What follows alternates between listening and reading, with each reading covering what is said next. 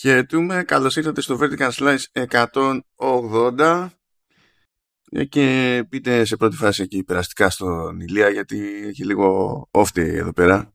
Γεια σου Ηλία. Γεια σας, γεια σας, καλώς ήρθατε στο Vertical Slice 180. Είμαι λίγο αρρωστούλης αλλά κανένα πρόβλημα.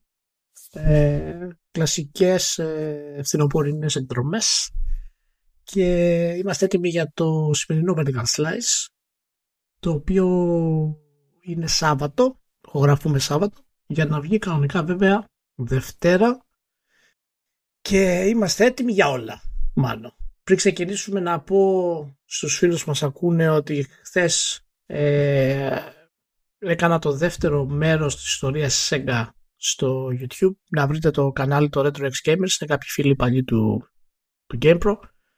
Ε, μας έχουν φιλοξενήσει μια-δυο φορές και το, και το Μάνο και σας προτείνω εάν ε, δεν ξέρετε πολλά για την ιστορία της Sega ή αν θέλετε να μάθετε τις τελευταίες ε, εξελίξεις όσον αφορά την ιστορία της Sega και το κλείσιμο και το πώς ε, οι Ιαπωνικές εταιρείες έπαιξαν, η Ιαπωνική εταιρεία έπαιξε ρόλο ε, γενικότερα στην, ε, στην ιστορία ε, αυτής της κορυφαίας ε, εταιρείας. Ε, σας προτείνω πάντα να το ακούσετε. Υπάρχουν διάφορες ε, πηγές και διάφορες νέες πληροφορίες που δεν, τις, δεν θα τις βρείτε ούτε στο, στα κλασικά ιστορικά κείμενα του IGN και ούτε φυσικά στη, στη Wikipedia.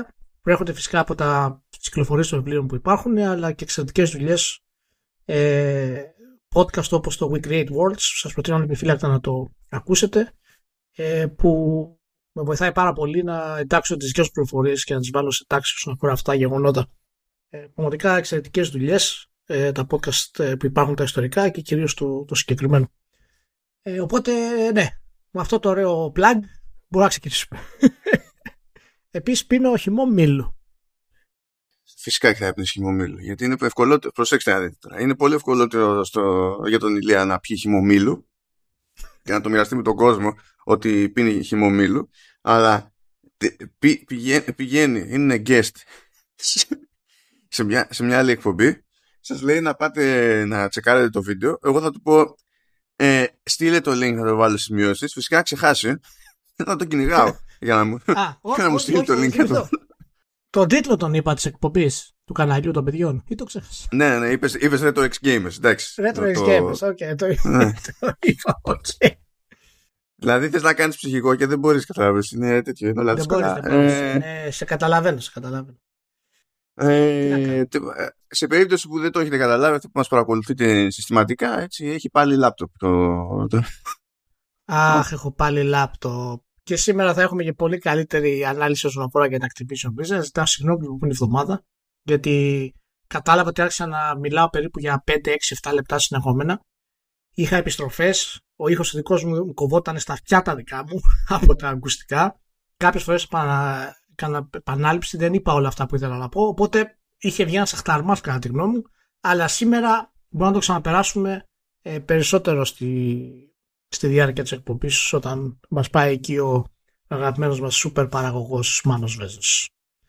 Ε, οπότε να, να είστε έτοιμοι. Λοιπόν, έχουμε και λέμε ως συνήθως Vertical Slice και αυτό το επεισόδιο έρχεται με, τη, με την υποστήριξη της LIP. Πριν προχωρήσουμε στη, στην κανονική ροή των, των θεμάτων να πω ότι ε, αυτό εκεί το, το 15% των ακροατών που μας ακούει μέχρι στιγμής το Σεπτέμβριο και δεν έχει κάνει follow δεν ξέρω τι σκέφτεστε. Κάντε και το δεύτερο βήμα. Αφού ακούτε που ακούτε. Δεν το βλέπω. θα με τρελάνετε. Γιατί follow να μην ακούγατε να πω τέλος πάντων εντάξει, OK, okay, ξέρω. Μα είναι, είναι φιλοσοφικό το θέμα αυτό. Δεν είναι απλά μόνο μια έτσι, διάθεση του, του χρήστη. Υπάρχει ένα φιλοσοφικό ερώτημα εδώ. Όταν ακούς δηλαδή συγκεκριμένα κάτι και δεν κάνεις follow, έχεις μια φιλοσοφική αντίσταση. Λοιπόν, ας βοηθήσουμε να ξεπεράσει τη φιλοσοφική αντίσταση. Να κάνουμε μια ανάλυση μετά μέσω του Kierkegaard για να μπορέσετε έτσι να αισθανθείτε πιο ασφαλείς να κάνετε αυτό το follow που πρέπει να κάνετε. Γιατί μην ξεχνάτε, όσο κάνετε follow, τόσο μας έρχονται εμάς clip, τόσο περισσότερα podcast μπορούμε να κάνουμε και να γίνουμε στο τέλος πραγματικά υπερπλούσιοι. Γιατί αυτός είναι ο σκοπός βέβαια. ναι, ειδικά αυτό. το, Αυτός είναι ο σκοπός του. Το είχα ξεχάσει. Το έχεις ξεχάσει, γιατί εγώ δεν το ξεκίνησα. δεν ξέρω εσύ πώς το ξεκίνησα. Εγώ το είχα ξεκινήσει με σκοπό να γίνω υπερπλούσιος. Εντάξει, δεν μιλάμε τώρα να γίνουμε Elon Musk, αλλά να, να μπορούμε να αγοράσουμε, ρε παιδί μου. Συμβάζει και με τη δεύτερη θέση στην παγκόσμια κατάταξη. Ναι, ναι, μια Lamborghini μπορεί να την πάρεις. λοιπόν. Μια χαρά. και μιας και είπαμε για Lamborghini, για πάμε. Λίγο έχουμε κάτι τέτοιο ξέμπαρκα απόνερα από τη Ubisoft.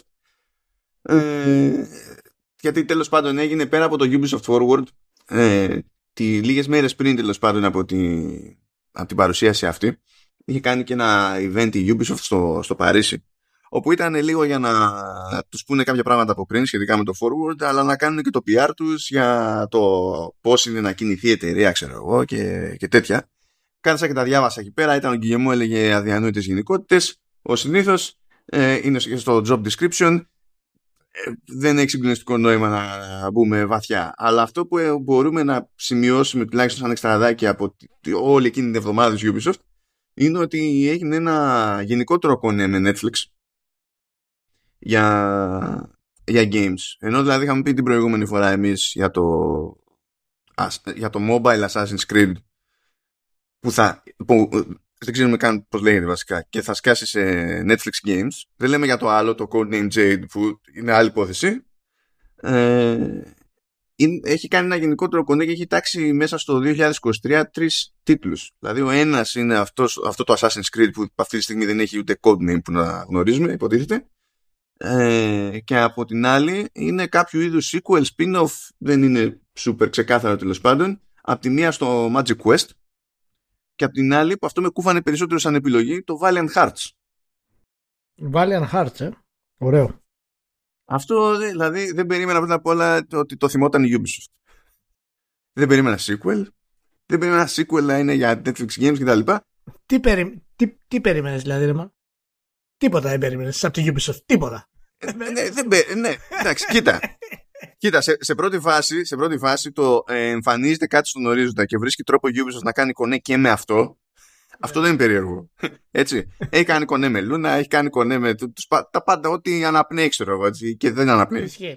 Ισχύει. Ε, αλλά ότι θα θυμόταν, δηλαδή ότι θα ε, έκανε κάποια business με Netflix και μέσα σε αυτή τη φάση θα έλεγε και γιατί δεν συνεχίζω το Valiant Hearts που δεν είναι, δηλαδή ενώ είχε αφήσει καλές εντυπώσεις δεν είναι ότι πιο αναγνωρίσιμο δεν είναι ότι ξέρω εγώ πιο, πιο, πιο κοντά στο pop του gaming δηλαδή το Magic Quest ούτε, ούτε αυτό είναι ιδιαίτερα γνωστό ξέρω εγώ και τα λοιπά αλλά είναι ένα πράγμα το οποίο είναι στη μέρα να είναι πάνω απ' όλα έτσι πιο φαν ρε παιδί μου και οι λούπες του έχουν άλλη λογική το Assassin's Creed είναι Assassin's Creed το ξέρει Κουτσιμαρία εντάξει αλλά το Valiant Hearts τώρα εντάξει λέω περίεργη επιλογή. Δηλαδή η Ubisoft είναι, θα έλεγες θα κάνει άλλο ένα spin-off του Rainbow Six.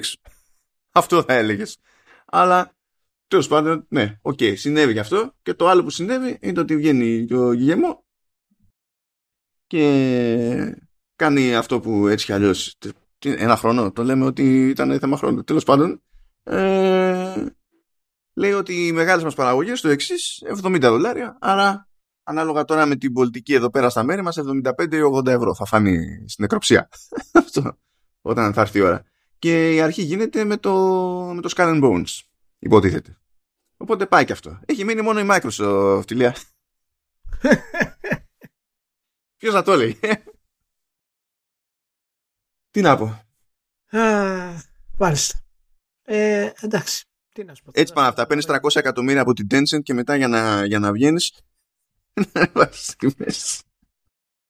λοιπόν, ε, πώς θες να το, να το αναλύσουμε αυτό; Θες να το αναλύσουμε γρήγορα και ανέμακτα ή θες να έχουμε νηστέρι και να, να το αλλάξουμε τα φώτα. Όπως γουστάρεις. Απλά πριν το αλλάξουμε τα φώτα ή το οτιδήποτε, να κάνω ένα συμπληρωματικό που είναι της ίδιας λογικής, αλλά σε τελείως άλλη πλευρά της βιομηχανίας. Είναι ότι αυτή την περίοδο έχουν πέσει ε, απολύσεις με το τσουβάλι σε gaming media του εξωτερικού ε, και το έχουν κάνει με πιο φαντασμαγορικό τρόπο αλλά ανάλογη λογική του στυλ ε, είχαμε τεράστια άνοδο στο τζίρο και στην κερδοφορία προβλέπεται για το, για το άμεσο μέλλον ακόμη μεγαλύτερη άνοδος στο τζίρο Οπότε ας απολύσουμε κόσμο. Γιατί δεν βγαίνουμε. Ε, το οποίο είναι μαγικό. Το έκανε αυτό η Future, ας πούμε, και έλεγε έβγαλα 50% παραπάνω. Θα συνεχίσω να ανεβαίνω. Άρα είναι ένα μάτσο editors που δεν χρειάζομαι γιατί σε αυτό το κλίμα είναι λίγο δύσκολο να τους κρατήσω. Ε, εντάξει, δεν θα και κάνει- το- Ναι, εντάξει, είναι, είναι, είναι κάποιο είναι θεματάκι αυτό. Λοιπόν, ε, εντάξει, να το αναλύσουμε το λίγο το, το θέμα αυτό. Ε, Καταρχάς, να σε ρωτήσω κάτι. Πιστεύεις ότι είναι σύμπτωση ότι ανακοίνωσε αυτό την αύξηση των τιμών μετά την προσθήκη της Tencent; Ε, το- ναι, νομίζω ότι είναι σύντοση. Νομίζω δηλαδή ότι είναι κάτι που είχαν στο πρόγραμμα έτσι κι αλλιώς. Ε, εγώ δεν είμαι τόσο σίγουρος. Να, να σου πω την αλήθεια. Τώρα, πρό- πρόσεξε, μπορεί σε δεύτερο χρόνο, έτσι όταν αναρωτήθηκαν θα το κάνουμε, θα το, θα το πούμε, θα το πούμε, πότε να το πούμε, μπορεί μες στο μυαλό τους να το συνδυάσανε. Αλλά σαν απόφαση δεν πιστεύω ότι τη μια εβδομάδα πήραν 300 εκατομμύρια από την Tencent και την άλλη εβδομάδα είπαν Α, ωραία, τώρα 70. Ε, αυτό είναι σίγουρα κάτι το οποίο ε, εμένα μου φάνηκε αρκετά αποσχεδιασμένο ως κίνηση. Ε, γιατί από τη μία συμφωνώ ότι ήταν κάτι το οποίο είχαν προαποφασίσει και από την άλλη, ε, αλλά από την άλλη πιστεύω το, το περιμέναν να το κάνουν πακέτο όλο αυτό το πράγμα.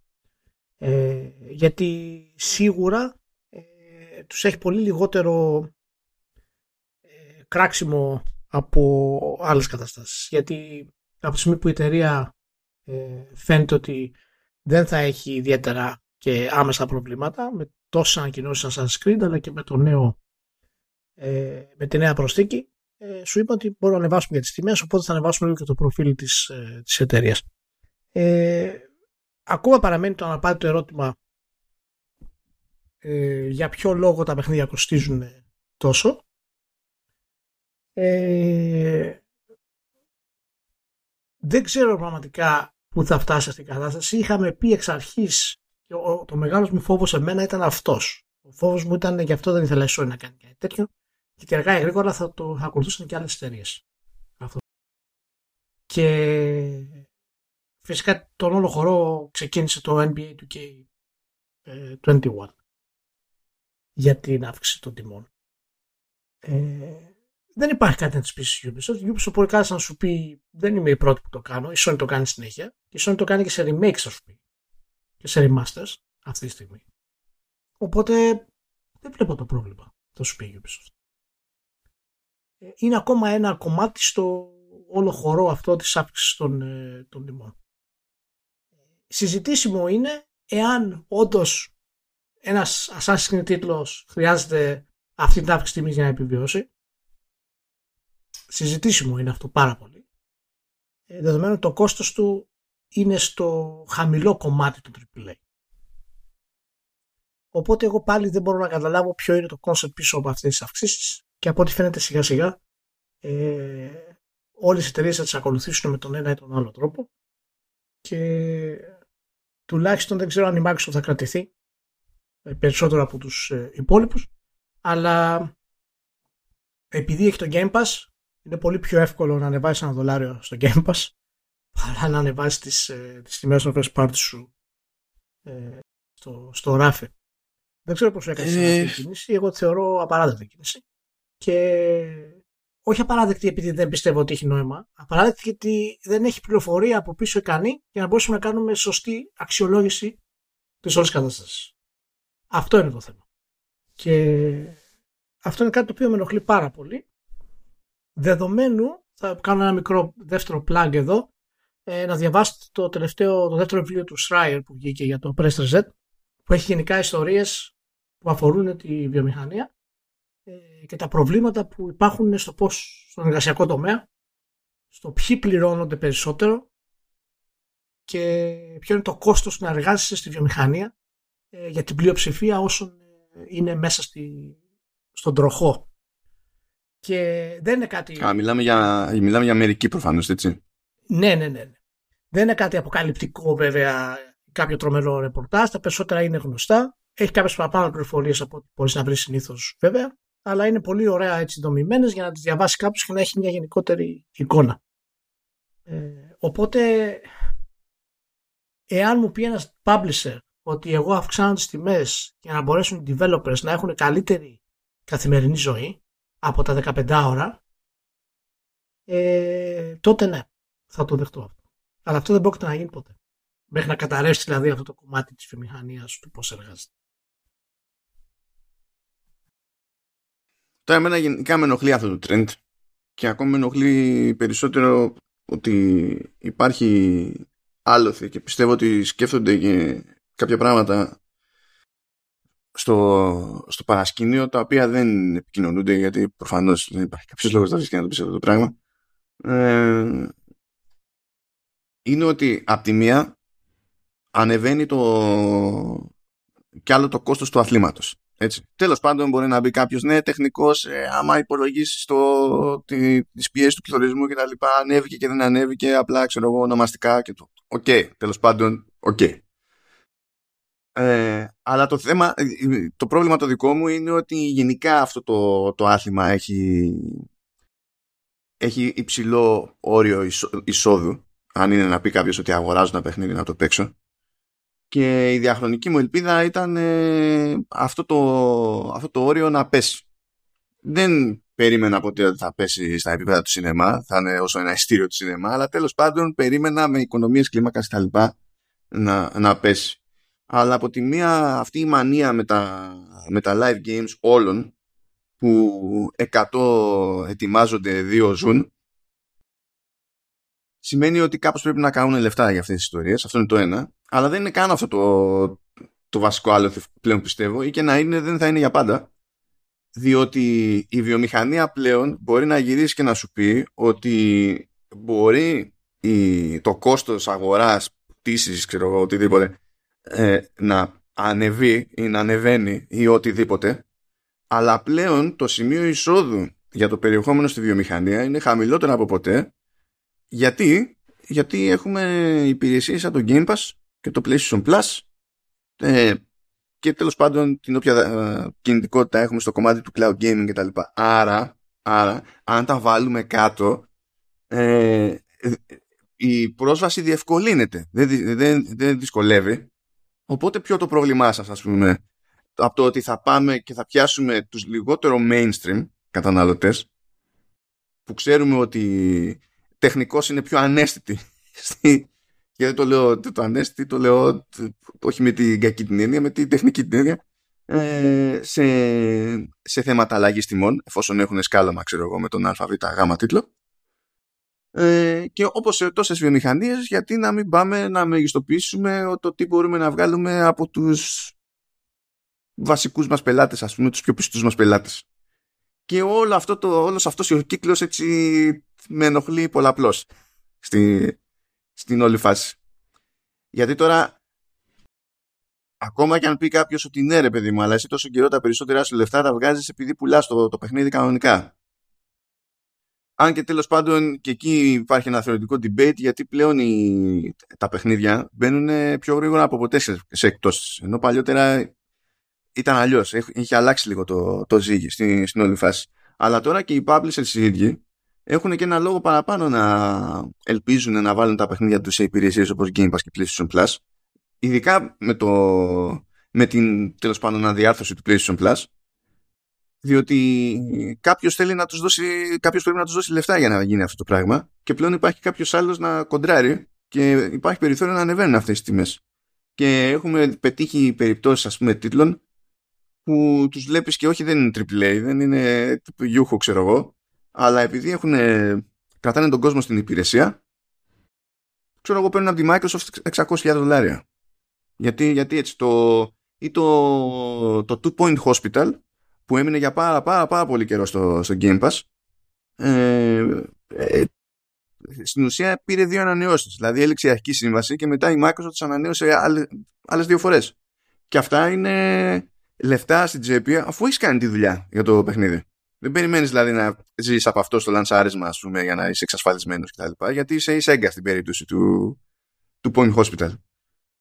Ε, ε είναι πολύ περίπλοκο, αλλά σχεδόν τίποτα δεν μ' άρεσε στην όλη φάση. Ε, δεν, δεν υπάρχει ε, για μένα ε, εξήγηση για αυτό το πράγμα. Δεν υπάρχει εξήγηση. Ε, τουλάχιστον σε θέματα παραγωγής. Και θα ήθελα πάρα πολύ να μας εξηγηθεί ε, γιατί γίνεται αυτό το πράγμα. Γιατί φαίνεται μέχρι τώρα ότι οι publishers χρησιμοποιούν αυτή τη, τη λογική, τη, το νέο τιμό, όπως τους βολεύει όποτε τους βολεύει. Παραδείγματος χάρη.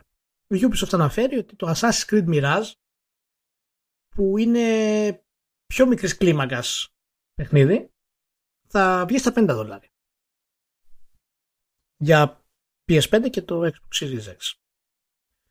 Ε, τι σημαίνει μικρότερη κλίμακα. Τι έχουν πληρώσει λιγότερο; Τι διαφορές έχουν σε θέματα μηχανής, σε θέματα AI, σε σχέση με τους υπόλοιπους τίτλους; Πώς μπορούμε να συγκρίνουμε εμείς ότι ένα παιχνίδι το οποίο θα είναι στα 50 και το άλλο θα είναι 70 ε, έχει να κάνει περισσότερο ε, με θέματα ας πούμε περιεχομένου. Πώς μπορούμε να το συγκρίνουμε αυτό; Με θέματα γραφικών. Πώς μπορούμε να το συγκρίνουμε αυτό; Στην περίπτωση της Ubisoft το συγκρίνουμε βλέποντας τι έκανε με το Valhalla. Γιατί στο, στο Valhalla, πέραν τώρα, άσε τα expansion, έχει βάλει πολύ πράγμα for free. Αυτό προφανώς κοστίζει. Ε, και είναι κάτι που δεν πρόκειται να, να το κάνει για την περίπτωση του Mirage. Γιατί το Mirage υποτίθεται ότι θα έχει αρχή, μέση και τέλος και αντεγιά, ξέρω εγώ. Σαφώς, αλλά το Valhalla δεν βγήκε σε, στα 70 δολάρια. Ναι, χαίρο, πολύ. Ναι, εντάξει, απλά θέλω να πω ότι έχει ένα ongoing cost το Valhalla παρότι δεν είναι ο ορισμός του live game. Έτσι, ναι, αυτό που το Mirage δεν θα το έχει. Όχι, όχι. Μα, μα αυτό θέλω να πω ότι αυτό το πράγμα, το πώς θα το κρίνεις εσύ και εγώ για το ένα παιχνίδι το οποίο είναι 70, πώς θα το κρίνεις όταν το, το Mirage θα είναι στα 50 δολάρια; Και το Valhalla ήταν σε normal τιμή. Γιατί το Mirage θα είναι στα 50 δολάρια και δεν είναι στα 40 αφού δεν έχει DLC; Ποιο είναι το. Ε, το μάθουμε βάση... ποτέ. Ναι, αυτό σου λέω. Ποια είναι η βάση με την οποία τουλάχιστον μπορούμε να έχουμε πιο εμπεριστατωμένη άποψη; Δεν λέμε εμείς ότι έχουμε δίκιο. Προσπαθούμε να καταλάβουμε σε αυτό το πράγμα. Που δεν έχουμε εμπεριστατωμένη άποψη. Εάν βγει το επόμενο Assassin's Creed, το full Assassin's Creed, το 270, και από αυτό περιεχομένο έχει λιγότερο από το Valhalla. Και έχει περισσότερα bugs. Και δεν έχουμε ιδέα σε κάθε περίπτωση πέραν της παραγωγής. Ε, προφανώς παίζει πολύ μεγάλο ρόλο το ότι επίσης δεν έχουμε ιδέα εκεί και αν δεν έχουμε ιδέα πρέπει να είναι χειρότερα από την παραγωγή τέλος πάντων ε, για το marketing cost σε κάθε περίπτωση έτσι που είναι μια συνειδητή επιλογή. Δηλαδή η εταιρεία μπορεί για τον ΑΒ λόγο να πει εδώ θα ρίξω τόσα για σπρώξιμο εκεί θα ρίξω άλλα τόσα και φυσικά θα πρέπει κάπως να το βγάλει μετά οπότε ναι. Δεν είναι, ναι, αυτό είναι και ένα από τα μεγάλα ε, από τα μεγάλα προβλήματα που θα αντιμετωπίσει σε αυτή τη γενιά η βιομηχανία, έτσι και συνεχιστεί αυτή η κατάσταση. Και πιστεύω ότι θα συνεχιστεί σε κάποιο βαθμό και θα φτάσει μάλιστα και σε, σε περιπτώσεις που είναι Electronic Arts. Και Electronic Arts, τα οποία τα παιχνίδια της πουλάνε φυσικά πάρα πολύ και έχει διάφορα brands τα οποία μπορεί να χρησιμοποιήσει για να ανεβάσει την, ε, την τιμή σε, σε αυτά. Εν τέλει, αυτό που εγώ θέλω να, να καταλάβω είναι πιο ποιο είναι καλύτερο για τη βιομηχανία ε, να μονοπάτι να ακολουθήσουμε. Γιατί εάν είναι η τιμή στο ράφι 70 ευρώ ή να μας έχουν microtransactions, εγώ δεν είμαι σίγουρος ποιο είναι καλύτερο αυτή Από θέμα δηλαδή για να βγάλεις το κόστος ενός video game. Ποιο είναι καλύτερο; Ποιο είναι καλύτερο. Το να, έχεις 70, το να είναι 70 δολάρια στο ράφι και να έχει και microtransactions. Αυτό είναι το καλύτερο. Ναι. Μα συμβαίνει ήδη, δεν χρειάζεται δηλαδή. ναι, είναι πάρα πολύ περίεργο αυτό, αυτό το πράγμα που συνεχίζεται και, και μάλιστα άμα το σκεφτείς αυτή τη στιγμή να φτάνει ένα παιχνίδι σχεδόν το 1 πέμπτο της τιμής της κονσόλας είναι εξωφρενικό. Εξωφρενικό. Ναι, ο Τζέο, ήσουν μπροστά από την εποχή σου. Ήσουν μπροστά από την εποχή σου. Ε, είναι εξωφρενικό. είναι τελείως, είναι τελείως αστήριχτο διαβάζω στο facebook, στο twitter, δεν ξέρω εγώ τι, όταν μπαίνω, ε, είναι πιο ακριβά τα παιχνίδια. Ναι, OK. Okay. Είναι πιο ακριβά. Τι σημαίνει αυτό, είναι πιο ακριβά παιχνίδια; Σε τι είναι πιο ακριβό; Στα texturing, στους artists, οι οποίοι πληρώνονται το ίδιο; Τι είναι πιο ακριβό; Τέλος πάντων, λοιπόν, ας προχωρήσουμε από αυτό. Το έχουμε αναλύσει αρκετά. Απλά... Ναι, δεν πρέπει να μας πάρει τόση ώρα. ναι, συγγνώμη. δηλαδή, αλλά. Όχι, δεν υπάρχει. πράγματα που δεν μπορώ πραγματικά να τα καταλάβω. Λοιπόν, για πάμε. Λοιπόν, θα κάνουμε ένα περίπου γρήγορο πέρασμα από mergers and acquisitions και τα, και, και τα Και λέω περίπου γρήγορο γιατί εγώ στο μυαλό μου το είχα για γρήγορα. Αλλά ο Λίας που φαίνεται το για γρήγορα, οπότε πάμε. Ε, λοιπόν, για πλάκα έβαλα λίγο εκεί πέρα την, την Embracer, διότι αυτή τη φορά δεν αγόρασε κανέναν, αλλά έφτιαξε ένα νέο εσωτερικό στούντιο και μου φάνηκε αστείο, επειδή σημαίνει σπάνια αυτό.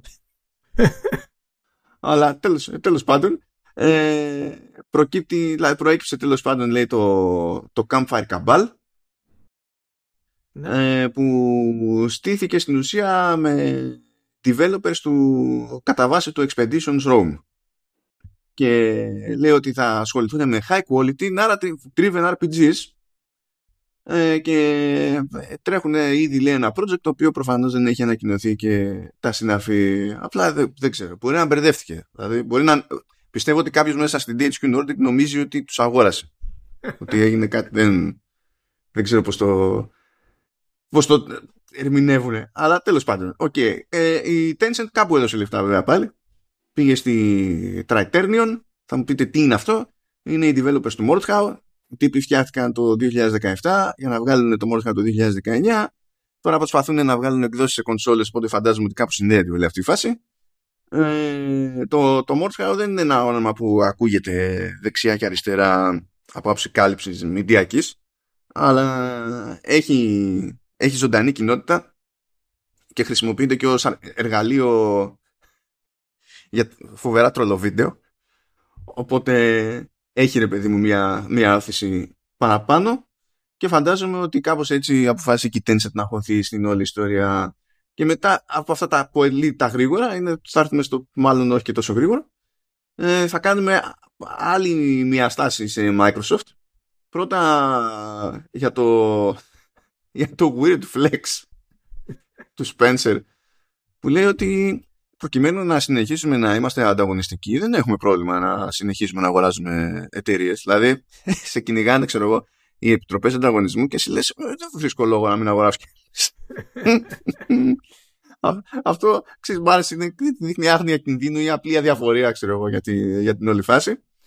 Ε, εν τω μεταξύ είχαμε κάτι αλλαγές εκεί πέρα εσωτερικές στην 343 Industries γιατί την κάνει η Bonnie Ross ήταν να την κάνει η Bonnie Ross προς το τέλος του χρόνου λέει αλλά προέκυψε και κάποιο ζήτημα υγείας ξέρω, της ίδιας τα πέριξ και τα λοιπά που απλά επέσπευσε τη, την αποχώρηση και αλλάζει στην ουσία αναγκαστικά η ηγεσία της 343 Industries. Δεν ξέρω πώς γίνονται αυτά τα πράγματα δηλαδή σχεδόν, σχεδόν θα μας πει κάποιος ότι στο προηγούμενο επεισόδιο ήταν το προηγούμενο λέγαμε ότι κάποια πράγματα της T-Phone 3 ε, προφανώς σχετίζονται με αστοχίες του management. Αλλά τέλος πάντων. Αυτό δεν σημαίνει ότι δεν έχει καλά όλα την ευθύνη της πόνηρος, γιατί δεν είναι ένα άτομο όλο το management, αλλά τέλος πάντων θέλουν δεν θέλουν τώρα κάνουν κάποια αναπροσαρμογή και για να φτάσουμε έτσι σε αυτό που θέλει να ξεζουμίσει περισσότερο ο Ηλίας ε, λέει ότι η CMA του Ηνωμένου Βασιλείου ε, αλλά και στην ουσία Ευρωπαϊκή Ένωση στην πραγματικότητα τέλος πάντων ε, Ευρωπαϊκή Επιτροπή Ανταγωνισμού κτλ. Και, και Ευρωπαϊκή Επιτροπή Κλασική θα μπουν στη διαδικασία, λέει, περνάνε σε άλλο στάδιο πλέον. Καλά, εσύ το έχει ανακοινώσει, αλλά τώρα είναι που το βάζει μπροστά. Ε, για να τσεκάρουν σε μεγαλύτερο βάθος τέλος πάντων τη, την όλη φάση ε, περί ανταγωνισμού και να θυμίσουμε, να θυμίσουμε ότι τουλάχιστον δηλαδή και στις δύο μπάντες, νομίζω, το ζήτημα τους δεν είναι αυτό που παρουσιάζει ο ζήτημα η Sony. Το δεν θα, άμα κάνει η Microsoft ό,τι να είναι στο τέλος, δεν θα έχουμε Call of Duty στο PlayStation. Το ζήτημά τους είναι το τι σημαίνει αυτό για το cloud gaming και, το, και, τη, και τη θεωρητικά τέλος πάντων δεσπόζουσα θέση του, του Game Pass. Αυτό είναι το πραγματικό του σκάλωμα. Είναι άλλο καπέλο από αυτό που συζητάνε εμείς συνήθως ή αυτό για το οποίο κόπτεται η Sony. Αλλά τέλος πάντων προχωράει το, το πράγμα.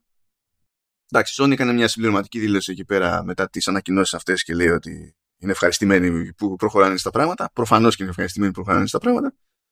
Ε, το ρεζουμέ είναι ότι θέλουμε, δεν θέλουμε τώρα μέχρι να ολοκληρωθούν αυτές οι διαδικασίες. Έχουμε μέλλον για να δούμε πού θα οδηγήσουν. Η δική μου άποψη είναι ότι όλη αυτή η κατάσταση είναι γελία. Ε, δεν, δηλαδή θεωρώ, θεωρώ παρανοϊκό ε, να σκαλώνουν τόσο οι επιτροπές ανταγωνισμού οπουδήποτε με αυτή την εξαγορά. Θεωρώ ότι συνδέεται με τελείως άλλο πολιτικό ζήτημα, τη, τη στροφή της απανταχού πολιτικής σκηνής διεθνώς ε, προς τις μεγάλες εταιρείες τεχνολογίας ε, και το πώς μπαίνουν στον α, β ή γ κλάδο ε, ως προς αυτό έχουν γίνει διάφορες προσπάθειες στο παρελθόν, όχι με αφορμή το gaming, αλλά έχουν γίνει διάφορες προσπάθειες ρύθμισης στο παρελθόν και στην πλειοψηφία τους έχουν αποτύχει σε πολιτικό και πρακτικό επίπεδο. Οπότε δεν ξέρω με τι αυτοπεποίθηση ξεκινά ο καθένας σε κάθε επιτροπή, σε κάθε περίπτωση. Ε, αλλά πάνω απ' όλα εμένα μου φαίνεται γελίο επειδή έχουμε να κάνουμε με, με ψυχαγωγία. Δηλαδή δεν στέκει ε, να παίρνει το OK Disney για να αγοράζει φορά παρτίδα τους ανταγωνιστές της ε, που έχουν κάποια δικαιώματα σε IP που θα ήθελε να έχει η ίδια και της χαλάει συνταγή. Δηλαδή, τώρα εντάξει, χονδροειδός είναι φάση αγοράζουμε Fox γιατί έχουμε ήδη τη Marvel και είναι γελίο να μην έχουμε X-Men. Είναι, δηλαδή είναι τέτοιο level. Ε, δεν γίνεται να αγοράζει Disney και να είναι όλοι κομπλέ. Και το ζήτημα της ζωής ε, να είναι το τι θα γίνει με το Call of Duty και τη, και τη Microsoft. Δεν μιλάμε για υποδομές, δεν μιλάμε ε, για κάποιο θεωρητικό ξέρω εγώ, δικαίωμα στο Call of Duty. Δεν υπάρχει δικαίωμα στο Call of Duty. Δεν υπάρχει δικαίωμα στα games. Δεν είναι κάποια βασική ανάγκη τα games. Αν είναι να αναδειχθεί σε βασική ανάγκη το, το gaming, τότε πρέπει να ξεκινήσουμε τελείως διαφορετικές συζητήσεις. Και τότε θα πρέπει να ρυθμιστούν όλοι. Ε, και ναι, με, έχει, με έχει κουράσει αυτή, αυτή η χαζομάρα. Όχι σε επίπεδο λογικής. Δηλαδή, το ζήτημά μου δεν είναι ότι ψάχνω έναν τρόπο για καλά να κάνει το connect η Microsoft, ούτε ότι δεν έχω διαφωνίες με τη Microsoft. Σε άλλους κλάδους έχω τεράστιες διαφωνίες με τη Microsoft. Αλλά εδώ κατ' εμέ δεν στέκει έτσι όπως πάει. Και βασίζεται σε τελείως άλλα πράγματα από πίσω και απλά κοροϊδευόμαστε ότι έχει να κάνει με το gaming. Ναι. Ε, τι να σου πω, είναι λίγο, είναι λίγο ομιχλώδες η κατάσταση. Αρχικά να πούμε ότι η ίδια η Επιτροπή ε, δήλωσε ότι ε, και ήταν ένα μήνυμα γενικότερο και στους υπόλοιπες τέτοιου είδους επιτροπές ότι μάλλον έχουμε σταθεί πολύ μακριά από προηγούμενες τέτοιες κινήσεις. Είναι σαν να μας λέει δηλαδή στην ουσία ότι μέχρι τώρα γενικά δεν κάναμε κάτι ιδιαίτερο γιατί δεν πιστεύαμε τίποτα ότι υπάρχει κανένα πρόβλημα. Αλλά ξαφνικά ενδιαφερόμαστε περισσότερο ε, να ασχοληθούμε με αυτή την κίνηση για να διορθώσουμε τα λάθη του παρελθόντος. Ποια είναι αυτά τα λάθη του παρελθόντος; Είναι αμέτρητα. Από την εποχή του σε όποια κατηγορία και να πάρεις. Από την εποχή του social media ας πούμε με ό,τι έκανε το, το facebook από τη γενικότερη mainstream ψυχαγωγία με κινήσεις που έκανε η Disney. Ε, πολύ πιο πριν με κινήσεις που έκανε η ίδια η Sony. Να υπενθυμίσω σε όλους φυσικά ότι το Grand Theft Auto 3 ήταν αποκλειστικό στο PlayStation. Και ήταν η βασική αιτία που εκτόξευσε το PlayStation στην κορυφή. Στη mainstream κορυφή, όχι απλά σε πωλήσεις. Αυτό βοήθησαν φυσικά και, και άλλοι. Α, στη mainstream, ναι, γιατί αν μιλάμε για την εποχή του PS2, έφαγε χρόνια χωρίς ανταγωνισμό. Ναι, οπότε θα έφτανε. Ούτως ήθελε, δεν ήθελε. Οπότε, ναι. ε, το, ούτως ή άλλως το PlayStation 2 ήταν, το, το PlayStation ήταν αυτό που έγινε αυτό που έγινε για τις μαγκέ που έκανε η Sony, ούτως ή άλλως. Αλλά θέλω να πω ότι ε, δεν υπήρχαν τότε επιτροπές για να πούνε ότι κοιτάξτε να δείτε το ότι κρατάτε αυτά τα παιχνίδια που είναι παγκοσμίου φήμης αποκλειστικά στις κονσόλες σας δημιουργεί πρόβλημα στον αντιπάλου. Ε, Προφανώς ε, οι εποχές δεν είναι το ίδιο να συγκριθούν. Έτσι, εκείνες οι εποχές ε, ζήτημα είναι να μας έπαιρνε σοβαρά ως βιομηχανία οποιαδήποτε από αυτές τις επιτροπές για να ασχοληθεί με αυτό το πράγμα. Ε, εν τω μεταξύ τώρα που και καλά μας παίρνουν στα σοβαρά επειδή παίζει τόσο φράγκο για κάποιο λόγο, για κάποιο λόγο αν είναι να γίνει η ρύθμιση για θέματα ανταγωνισμού θα γίνει ξέρω εγώ στο πλαίσιο της κονσόλας ας το πούμε έτσι περίπου αλλά στο κομμάτι του, του mobile που είναι άγρια δύση και όλα τα βγαίνουν άπειρα λεφτά και τα μοιράζονται μεταξύ τους δύο ξέρω εγώ ή τρεις με τέσσερα παιχνίδια ή κάτι τέτοιο εκεί πέρα δεν υπάρχει πρόβλημα. δεν υπάρχει πρόβλημα ε, πουθενά. Ούτε με shady design, ας πούμε, ούτε με το πώς εκμεταλλεύονται την ψυχολογία του χρήστη, ούτε δεν υπάρχει κανένα πρόβλημα. Αλλά εδώ, εδώ είναι πρόβλημα. Γιατί για την ε, οι εταιρείες που είναι. Ε, ε, κούραση.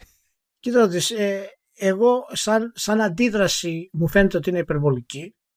Δεν έχω ακόμη στοιχεία να πω ότι δημιουργεί κάποιο σημαντικό πρόβλημα αυτή η εξαγορά ή ότι δεν δημιουργεί σημαντικό πρόβλημα. Δεν το ξέρω αυτό το πράγμα. Αλλά η αντανακλαστική μου αντίδραση από αυτά που γνωρίζω ε, είναι ότι σε περίπτωση που η Microsoft θελήσει να το κάνει ε, αποκλειστικό παραδείγματος χάρη το Call of Duty, ε, όντως η Sony θα υποστεί ε, ζημία. Θα υποστεί πρόβλημα. Τι σημαίνει το πρόβλημα αυτό βέβαια; Αυτό, τι σημαίνει το πρόβλημα αυτό και τι μπορούμε ε, να καταλάβουμε από την έννοια του προβλήματος είναι κάτι που δεν γίνεται ε, να το συλλάβουμε αυτή τη στιγμή. Γιατί, γιατί ε, εάν η Sony πει ότι εγώ έχω πρόβλημα από την απώλεια του Call of Duty, τι σημαίνει έχω πρόβλημα; Τι ακριβώς σημαίνει; Γιατί αν έχεις πρόβλημα, βγάλε τα αποκλειστικά σου στο Xbox και θα δεις ξαφνικά το πρόβλημά σου εξαφανίζεται. γιατί, γιατί ξαφνικά οι πωλήσει σου θα εκτοξευθούν, θα τετραπλασιαστούν, παραδείγματος χάρη. Οπότε, εάν υπάρχουν λύσεις να αντιμετωπίσεις προβλήματα τα οποία έρχονται, αλλά δεν θες να τις κάνεις γιατί θες να κρατήσεις αποκλειστικά σου συγκεκριμένα, γιατί έτσι είναι η στρατηγική σου και η λογική είναι αυτή, είναι υπερβολή του να ζητάς από μια άλλη εταιρεία να κάνει το ίδιο. Δεν υπάρχει δηλαδή κάτι άλλο πίσω από αυτό. Εάν όμως θες να παίξεις το ίδιο παιχνίδι έτσι και να μπορέσεις να διορθώσεις όποια χασούρα σου έρθει στο Call of Duty. Αν βάλεις τον κάτω βγόρ για το Xbox, από 5-6 εκατομμύρια πωλήσεις που θα κάνει το, την πρώτη εβδομάδα, θα πάει 15. Οπότε, ε, θα πρέπει να. και η Sony, αν θέλει να αντιμετωπίσει αυτή την κατάσταση, θα πρέπει να αλλάξει κάπως τη στρατηγική της. Στο βάθος, αυτό που γίνεται αυτή τη στιγμή και γιατί η Sony αντιδρά έτσι, είναι μία ακόμα απόδειξη του προβλήματος που έχει η στρατηγική της. Γιατί δεν μπορεί η Sony να περιμένει να βγουν τα AAA της ε, ενώ της λείπουν τίτλοι όπως το Call of Duty. Ενώ της λείπουν τίτλοι όπως το, όπως το GTA παραδείγματος χάρη σε περίπτωση που γινόταν αυτό. Χρειάζεται το third party σε μεγάλο βαθμό γιατί η στρατηγική της την υποχρεώνει να περιμένει και να περιμένει. Λοιπόν, Καλά, όλοι χρειάζονται third parties τώρα, γιατί και η Microsoft ποζεί, ας πούμε, στο, στο το, το, το, κομμάτι. Έτσι. Μα αυτό είναι το θέμα. Ότι αυτό είναι το θέμα. Εγώ περιμένω να δω κινήσεις οι οποίες ε, η κάθε εταιρεία κάνει για να αντιμετωπίσει αυτό το πρόβλημα. Παραδείγματος χάρη. Η Nintendo αντιμετώπισε το πρόβλημα των third parties μειώνοντας το κόστος παραγωγής κονσόλας της στο ελάχιστο. Η Microsoft αντιμετωπίζει την έλλειψη των third parties εάν την είχε θέλω να πω, με το Game Pass. Τους φέρνει έτσι. Μέσα. Η Sony δεν πρέπει επίσης να αντιδράσει, να αλλάξει τη στρατηγική της λοιπόν. Ε, καλά, να σου πω, τόσο καιρό λέμε ότι είχε μια στρατηγική και τώρα τα έχει κάνει όλα από την ανάποδη. Αυτό δεν λέμε τόσο καιρό. Ναι, ναι, ναι, ακριβώς. Οπότε τι, γιατί παραπονιέται. Ας βγει, ας βγει να κάνει τις αλλαγές που πρέπει να κάνει. Ξεκίνησε ήδη και τα προσφέρει στο PC. Παραδείγματος χάρη βγάλει τα day one στο PC.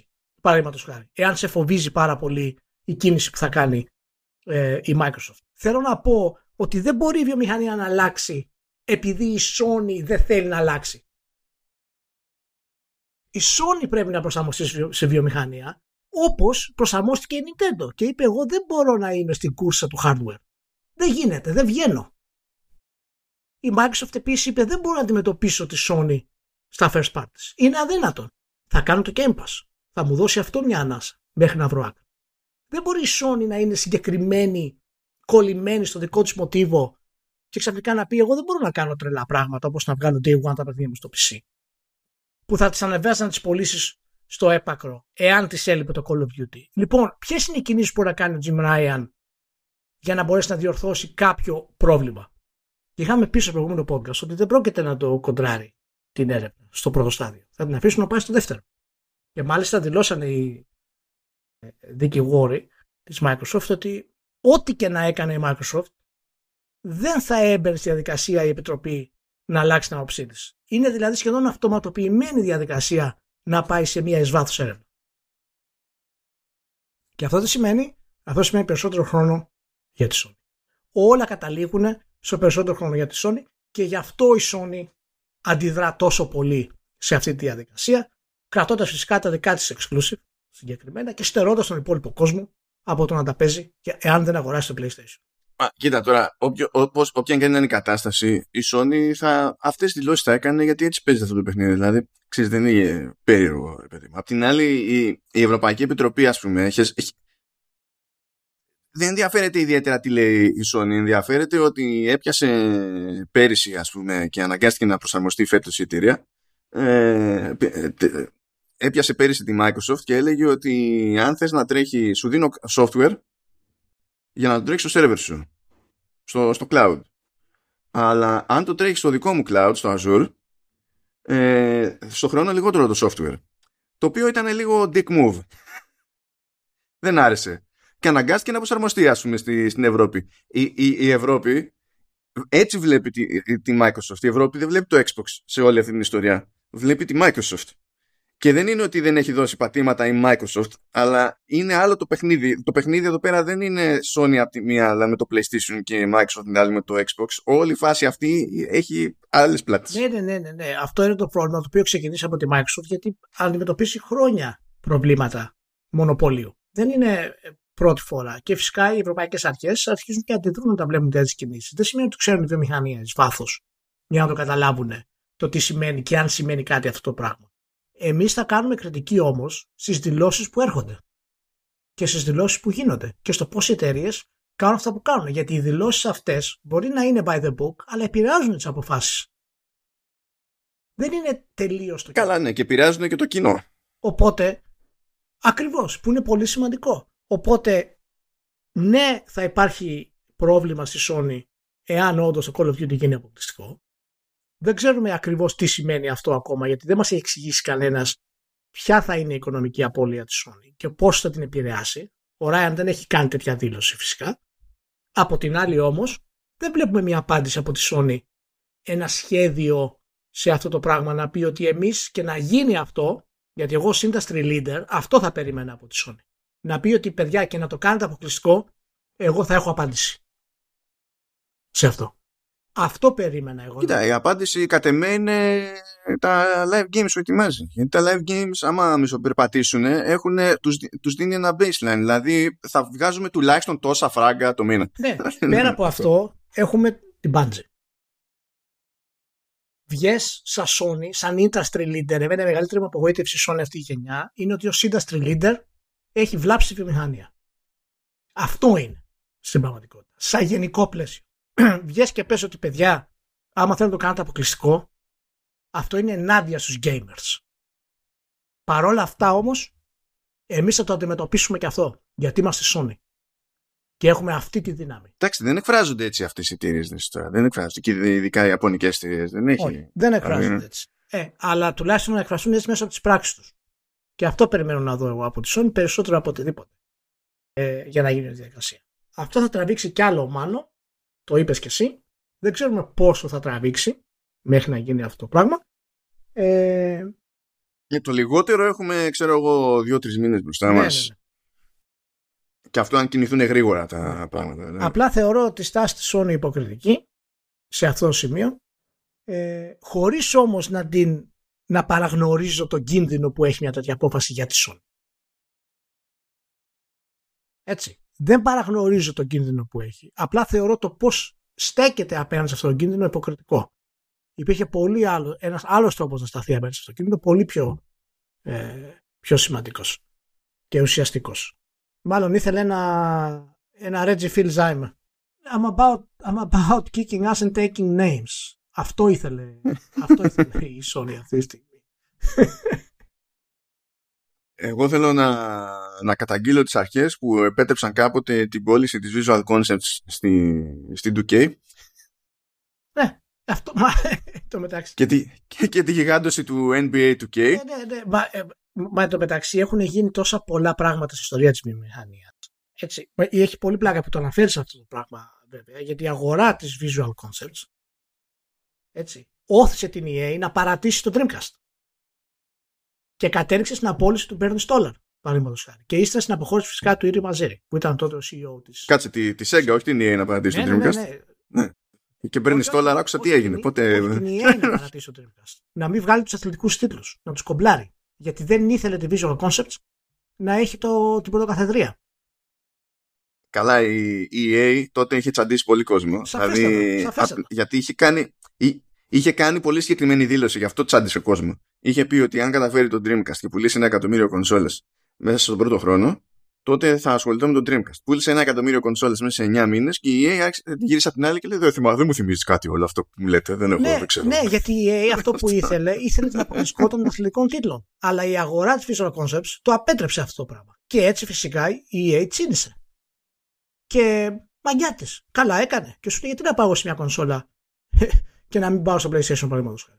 Εφόσον μου κάνατε αυτό το Εντάξει, και κόμμα. μετά πήρε η 2K όμως τη Visual Concepts και τον έφαγε το NBA Live και δεν τη χάλασε τη Ναι, την EA. ναι, αλλά But ούτως ή άλλως anyway. δεν έχει σημασία αυτό γιατί η EA είναι εκατονταπλάσια μεγαλύτερη από τη Visual Concepts αθλητικά. Οπότε στην ουσία η Sega έχασε, το Dreamcast έχασε από αυτή την κίνηση που έκανε τότε. Ε, το θέμα είναι ότι έχουν γίνει πολλές κινήσεις για αυτό στην ιστορία της βιομηχανίας που έχουν να κάνουν με συμφωνίες και διαφωνίες και μια κονσόλα χάνει λόγω μιας απόφασης άλλης κονσόλας ε, ή κάποιων executives κτλ. Ε, το ίδιο γίνεται και τώρα, στο μεγάλο βαθμό. Ο- δεν το κάνουμε στο πρόγραμμα, αλλά που μας έφερε η φάση λίγο στην EA, γιατί έχουμε να κάνουμε μια, ένα περάσμα από την EA, διότι ε, το, ε, γίνονται κάτι stuff, κάτι πραγματάκια εκεί πέρα. Ξεκινήσω με το λιγότερο περίεργο, ότι ε, ετοιμάζεται να πάει free to play το Sims 4. Επιτέλους. Ε, μιλάμε τώρα για παιχνίδι που είναι 8 χρονών, έτσι. Ε, και παιχνίδι που έχει άπειρο DLC. Ναι, ναι, άπειρο. Και το DLC, αν πει κάποιος θέλω όλο το DLC για το Sims 4, γιατί, για το Sims 4, γιατί παίζει φανατήλα και θέλω όλο το νέο περιεχόμενο και νέους μηχανισμούς κτλ., πρέπει να δώσει περίπου 1000 δολάρια για το DLC. Οπότε φυσικά και το Sims 4 γίνεται free to play. γιατί όλη η πίστα εδώ και καιρό στο, στο The Sims είναι η πώληση του, του DLC. Δηλαδή δεν υπάρχει κανένας κίνδυνος για τίποτα, δεν είναι κανένας είδους χάρη αυτό το πράγμα, είναι, απο, είναι απλή λογική. Α, το άλλο περίεργο, το λίγο πιο περίεργο που έκανε η EA είναι ότι αν, αν θυμάστε η EA έχει ένα label που το λέει EA Originals και από τη γέννηση αυτού του label το concept ήταν ότι κάνουμε κάποιο κονέ με, ε, για εξωτερική παραγωγή συνήθως με μικρούς developers για indies και φτιάχνουμε κάτι καινούριο τέλος πάντων και το διαχειριζόμαστε εμείς από εκεί και πέρα για το μαρκετάρισμα, βοηθάμε στην παραγωγή και τα συναφή. Για κάποιο λόγο λοιπόν η επόμενη παραγωγή στα EA Originals ε, είναι μεγάλη παραγωγή με την με την Koei Tecmo. Μια χαρά. δεν ξέρω πόσο indie είναι η Koei Tecmo. Καλά δεν προσπαθεί κανένας να την πασάρει για, για indie αλλά αν, δηλαδή δεν ξέρω αν αυτό σας κάνει εντύπωση εμένα μου κάνει εντύπωση το επόμενο βήμα που λέει ότι θα, θα έχει θα είναι ένα παιχνίδι που θα έχει σχέση λέει, με τη φεουδαρχική Ιαπωνία κτλ. η οποία έκπληξης, έτσι. Ε, θα, η, δουλειά, η δουλειά την αναλαμβάνει ο Megaforce και φαντάζομαι ότι αυτός είναι ένας τρόπος να μείνει απασχολημένο το προσωπικό της ο Megaforce διότι το κομμάτι με τα Warriors και τα spin των Warriors και τα λοιπά έχει ρίξει ταχύτητα λίγο τα τελευταία χρόνια. Ε, είναι λέει the next great hunting game αυτό που ετοιμάζουν. Τι σημαίνει αυτό; Δεν ξέρω τι να υποθέσω. Να, να σου αρέσει πάντως γιατί ε, βασίζεται στο σφεδαρχική Ιαπωνία αλλά σε fantasy setting. Καταλαβαίνεις τι πρόκειται, τι πρόκειται να κυνηγήσεις. Μόνο αυτό σου λέω. Ενώ μέχρι τώρα τα Warriors ήταν ε, ρεαλιστικό setting. Ναι, ναι, ναι. Θα το πω η fantasy. Εκείνα είναι εκείνα. Δεν είναι. Ε, ναι, ναι, καλά. Καλά, εντάξει, είχαν και Samurai Warriors, Ναι, είχαν ναι, διάφορα. είχαν. Εδώ είχαν One Piece Pirate Warriors, αλλά τέλος πάντων. Αλλά πολύ καλό, πολύ καλό. Μπράβο. Α, έχω ένα άλλο, αυτό το έβαλα απλά για να σε τσαντήσω, διότι εγώ δεν είχα την ενέργεια να τσαντιστώ, να σου πω αλήθεια. Ε, Δεν θα τσατιστώ. Είμαι, είμαι ήρεμος. είσαι ήρεμος. Κάτσε να πετάξουμε όλα τα, όλα τα τυράκια. Λοιπόν, είναι δηλώσεις Andrew Wilson. Ξακολουθείς και εσύ το ίδιο ήρεμος; Ναι, ναι. Για πάμε. OK, okay, το, το έχει. OK, okay, λοιπόν. Ε, ήταν σε ένα συνέδριο του Goldman Sachs. Από εκεί ξέρεις ότι έχουν γίνει καλύτερες δηλώσεις. ε, και λέει κάτι γενικότητες στο στυλ, λέει σε 5 με 10 χρόνια πιστεύουμε ότι. και λέει, το βλέπουμε, είναι στην αρχή του λέει τώρα, ότι θα έχουμε τη δημιουργία νέων κόσμων που θα στέκονται δίπλα στους κόσμους που φτιάχνουμε εμείς τέλος πάντων και ότι ο, οι, οι χρήστες, gamers, καταναλωτές τέλος πάντων θα μπορούν να μεταπηδούν από τον ένα κόσμο στον άλλον χωρίς ιδιαίτερο πρόβλημα. Θέλει να πει Metaverse χωρίς να πει Metaverse στην ουσία. Ε, και μετά το γυρνάει στη δημιουργία περιεχομένου. Ε, όσο από, τόσο από developers όσο και από παίκτες και λέει ότι η επόμενη μεγάλη ευκαιρία λέει για μας είναι τα χρήματα που μπορούμε να βγάλουμε από το περιεχόμενο που θα δημιουργούν οι παίκτες είναι αυτά που σου αρέσει, που πάντα περιμένεις να ακούσεις σε ένα τέτοιο χώρο. Ε, παρότι τέλος πάντων δεν είναι καινούρια ιδέα. Ε, και λέει ότι εμείς θα φτιάχνουμε τέλος πάντων περιεχόμενο, αλλά σημασία έχει να μπορεί να φτιάχνει και ο, και ο χρήστης και γενικά το έξτρα περιεχόμενο φέρνει περισσότερο engagement και το extra engagement σημαίνει ότι ε, θα ξοδέψει περισσότερο και συχνότερα ο χρήστης. Και λέει μάλιστα ε, ότι η αναλογία του έξτρα χρόνου που περνάει κάποιος μέσα με τα έξτρα χρήματα που, που καταναλώνει σε ένα, σε ένα παιχνίδι είναι λέει σχεδόν ένα προς ένα. Λα, τι εννοεί ο ποιητής; Εννοεί ότι αν, ε, αν πιάσουμε ένα παιχνίδι που ξεκίνησε 10 ώρες και δώσουμε περιεχόμενο για να μείνει ο άλλος μέσα 20 ώρες, τι θα ξόδευε σε DLC ξέρω εγώ και τέτοια στο 10 ώρο, ε, θα ξοδέψει τα διπλάσια στο 20 ώρο. Αυτό εννοεί το ότι πηγαίνει ένα προς ένα. Η αναλογία πηγαίνει ένα προς ένα, όχι το έξοδο το, το ίδιο προφανώς. Και λέει ότι περίπου το 20% των παικτών σε τίτλους EA ήδη δημιουργούν περιεχόμενο για τα παιχνίδια λέει ε, και το 50% ε, χρησιμοποιεί περιεχόμενο που έχουν δημιουργήσει άλλοι παίκτες για τα, για τα παιχνίδια. Τώρα δεν είμαι σούπερ σίγουρος για το τι βαφτίζουν, τι περιεχόμενο και σε ποιες μπάντες το εννοούν όλο αυτό, ως πω αλήθεια. Αλλά ναι, εντάξει. Όταν σου λέει ο τίτλος εδώ πέρα μεταξύ και στο Axios είναι EA CEO says player made creations will be lucrative for EA. Δεν πάρα πολύ ωραία. Εντάξει, είναι... Είναι, είναι, είναι, είναι ωραίο το concept το κάποιος κάνει έξτρα κόπο for free και αυτό είναι το νέο frontier για την εταιρεία μας γιατί θα βγάζουμε λεφτά από αυτό. Ε, κοίτα, δεν είναι, είναι μέρος εξέλιξης από το games αυτό, δεν πρόκειται να το αποφύγουμε. Ε, δεν ξέρω κατά πόσο, oh, δεν, πρόκειται, δεν ξέρω κατά πόσο είναι καλό και κακό σε βάθος χρόνου.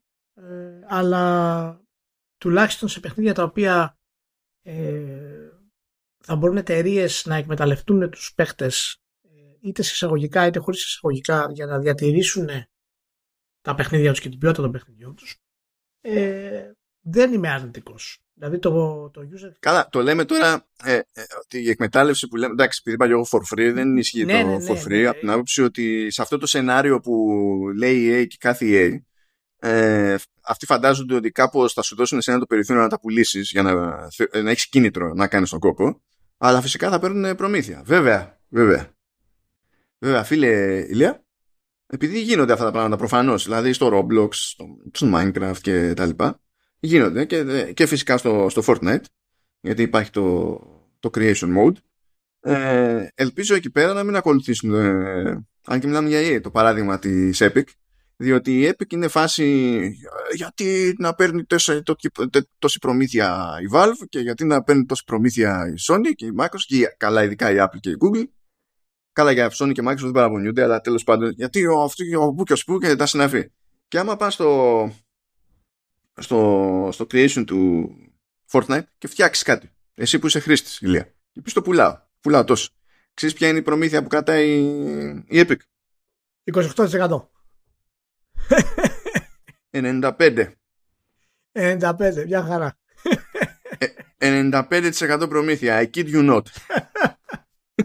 δηλαδή, στο, στο, στο FAQ σχετικά με αυτό, Λέει, ε, έχει μια ερώτηση που διάλεξε κάποιος στην Epic ότι ξέρω εγώ ότι θα βγάλω καλά λεφτά από αυτή την ιστορία. Και η απάντηση είναι καλό είναι να μην πιστεύετε, να μην σκέφτεστε ότι θα, βγάλετε, θα γίνετε πλούσιοι, λέω, δραστηριότητα. ναι, είναι, είναι κάτι το οποίο θα γίνει, δεν το συζητάμε αυτό και γίνεται ήδη σε μεγάλο βαθμό.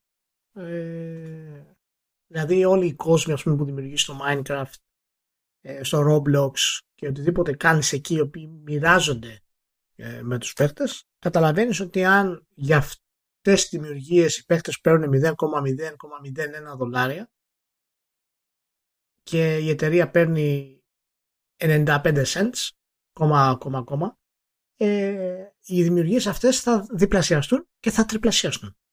Είναι δηλαδή απόλυτα φυσιολογικό να περιμένουμε ότι εφόσον πούνε ότι οτιδήποτε φτιάχνεις στο Minecraft ή στο Roblox ή οποιαδήποτε τέτοιου είδους παιχνίδια ε, θα σου αποφέρουν χρήματα, καταλαβαίνεις τι έχει να γίνει. Είναι μια νέα εικόνα των video games που ζούμε και μάλλον όταν θα γίνει αυτό πραγματικότητα σε πολύ μεγαλύτερο βαθμό, εμείς θα είμαστε λίγο ακόμα πιο ηλικιωμένοι και θα μας φαίνεται λίγο ακόμα πιο, πιο περίεργο το όλο αυτό, αλλά είναι μέρος της εξέλιξης των video games. Υπάρχουν ήδη, εγώ τα βλέπω τώρα επειδή ε, έχω στενή επαφή ας πούμε, με, με παιδιά τα οποία είναι είτε έφηβοι είτε λιγότερο, λίγο μικρότερα ε, παίζουν παιχνίδια και παρακολουθούν πράγματα στο YouTube τα οποία εμείς δεν έχουμε ιδέα. Κυριολεκτικά δεν έχουμε ιδέα. Υπάρχουν random YouTubers οι οποίοι πατάς ένα κλικ και δεν το ξέρει κανένας. Ε, ε, εγώ δεν το ξέρω και έχει 15 εκατομμύρια views. Πήγε. Δεν είναι ε, ε, διάσημοι streamers. Είναι απλά streamers του Minecraft ή streamers του Roblox. Αυτό το πράγμα, αυτή, αυτό το η τσέπη ας πούμε που λέμε, των gamers, έχει διαφύγει από εμάς τους μεγαλύτερους ηλικία και θα διαφύγει. Πλέον ολοκληρωτικά. Και εκεί κοιτάνε αυτές οι εταιρείες για να το κάνουν. Αυτό που είπε πάντως ε, ε, ο Wilson μου έκανε εντύπωση, ε, προέβλεψε και εκεί, εκεί, εκεί κάπως είναι που με ενόχλησε περισσότερο το concept. Προέβλεψε ότι στο μέλλον, λέει, οι δημιουργίες των παιχτών θα γίνονται όλο και πιο πολύπλοκες και θα φτάσουν κοντά να είναι παρόμοιες με αυτές επαγγελματιών. Και μέσα ξέρεις, γυρνάνε τα γρανάζια και λέει ωραία, δεν θα χρειαζόμαστε artists. Ναι. Οπότε, ναι, οπότε αυτό μπορεί να προμηνεί μια μετάβαση στο game design το οποίο θα έχει να κάνει με παιχνίδια τα οποία μόνο το framework θα είναι διαθέσιμο. Και... Ναι, στην ουσία θα είναι πλατφόρμα και θα σου πει do your thing, ξέρω Και οι artists που θα ασχολούνται μέσα θα πρέπει να είναι και players στην ουσία. Και εκεί πάρα πολύ ωραία μπορεί μια EA να πει ότι σε τέτοιου είδους παιχνίδια εγώ δεν χρειάζομαι να έχω επίπεδο texture και λεπτομέρειες που έχουν άλλα παιχνίδια. Οπότε εκεί θα μπορεί πολύ εύκολα να απολύσει σωρία artists και στο σύνολο χρησιμοποιεί τους παίχτες για να το χτίζουν. Και αν αυτό αποδειχθεί. Που ήδη η artist είναι εποχική, έτσι. Ναι. Και αν αυτό αποδειχθεί επικερδές, που είναι πολύ πιθανό, εάν πιάσει το παιχνίδι βέβαια, έτσι, γιατί μην ξεχνάμε ότι παίζει ρόλο αυτό, ε, θα δούμε μια, μια νέα στροφή στο πώς ε, φτιάχνονται αυτά τα παιχνίδια. Το μόνο θετικό σε αυτό που βλέπω είναι ότι, και κλείνω εδώ, είναι ότι τα παιχνίδια αυτά έχουν την ικανότητα να αντικαταστήσουν τα λεγόμενα live service games όπως ξέρουμε σήμερα, που σημαίνει ότι ε, θα ωφεληθούν οι εργαζόμενοι, η πλειοψηφία δηλαδή των εργαζομένων σίγουρα, που εκμε... διαλύονται στην εργασία από τα live service games. Αυτό ξέρεις, είναι σαν τη θεωρία ότι τώρα που έρχονται νέοι αυτοματισμοί στη, στη, στο κομμάτι της παραγωγής, ε, οι άνθρωποι θα έχουν το περιθώριο να ασχοληθούν με πιο high concept stuff. Και στην πράξη οι άνθρωποι απλά απολύονται. Ναι. Ε, και το, το είδαμε και στο κινηματογράφο στην εξέλιξη του κινηματογράφου αυτό το πράγμα, όπου χρειαζόσουν 150 άτομα για να στήσεις μια σκηνή ε, οποία να είναι ρεαλιστική, το 1960 και το 1970 παραδείγματος χάρη, και τώρα χρειάζεται ένα άτομο να στο κάνεις στον υπολογιστή. Και αυτά τα άτομα στην ουσία δεν έχουν εργασία. Έτσι, έτσι θα γίνει αυτό στη βιομηχανία των video games, έρχεται αυτό το πράγμα. Αλλά επειδή είμαστε τόσο μεγάλη βιομηχανία και ο καθένας μπορεί να φτιάξει το δικό του παιχνίδι ή το δικό του art για ένα παιχνίδι, που στο κινηματογράφο αυτό είναι αδύνατο, ε, έχω την ελπίδα ότι τουλάχιστον τέτοιου είδους παιχνίδια θα ωφελήσουν πάρα πολύ τους artists αλλά και άλλου είδους εργαζομένους, επαγγελματίες βιομηχανία, να απελευθερωθούν από το βράχνά, το live service games που τους καταστρέφει και την προσωπική ζωή. Ε, Πώς φαίνεται αυτό για, για αισιόδοξο take; Εμένα μου φάνηκε αισιόδοξο αυτό το take. Δηλαδή, εγώ θεωρώ ε, ναι, ότι δεν έχει ναι. καμία ελπίδα αυτό το αισιόδοξο take. Εντάξει, εντάξει, εγώ θα πω ότι έχει ελπίδα και αυτό περιμένω να είναι μία από τις αλλαγές που, που περιμένω. Μην μη μου το χαλάζει, αισιόδοξος. Μιας και όλα αυτά συνδέονται με κάποιο τρόπο τέλος πάντων με το, με, με το ερχόμενο ε, με το ερχόμενο ε, Metaverse τέλος πάντων να κάνουμε την στάνταρ στάση από τη, από τη Leap διότι οι άνθρωποι τουλάχιστον είναι ήδη στο δημιουργικό κομμάτι δεν χρειάζεται, δεν περιμένουν την EA να τους πει ε, γιατί δεν έρχεστε εδώ πέρα για να σας κρατήσω προμήθεια και τα λοιπά είναι, είναι κομπλέ η, η Leap λοιπόν Ευχαριστούμε τη Leap βασικά που υποστηρίζει το, το Vertical Slice και το Command OS βέβαια και γενικότερα το, το Halftone FM. Συνεχίζει κανονικά η, η υποστήριξη. Θυμίζουμε ότι είναι ένα creative studio που έχει τις ανάλογες δημιουργικές ανησυχίες. Γι' αυτό είναι και απλωμένη σε διάφορα disciplines που, που λέει και ο, και ο λαός. Γι' αυτό ασχολείται με τελείως διαφορετικά projects αρκεί τέλος πάντων να έχουν κάτι δημιουργικό μέσα τους. Έχουμε πει και άλλες φορές ότι έχουν από installation στην ουσία που είναι μουσείο για την φανταστική χαμένη Ατλαντίδα.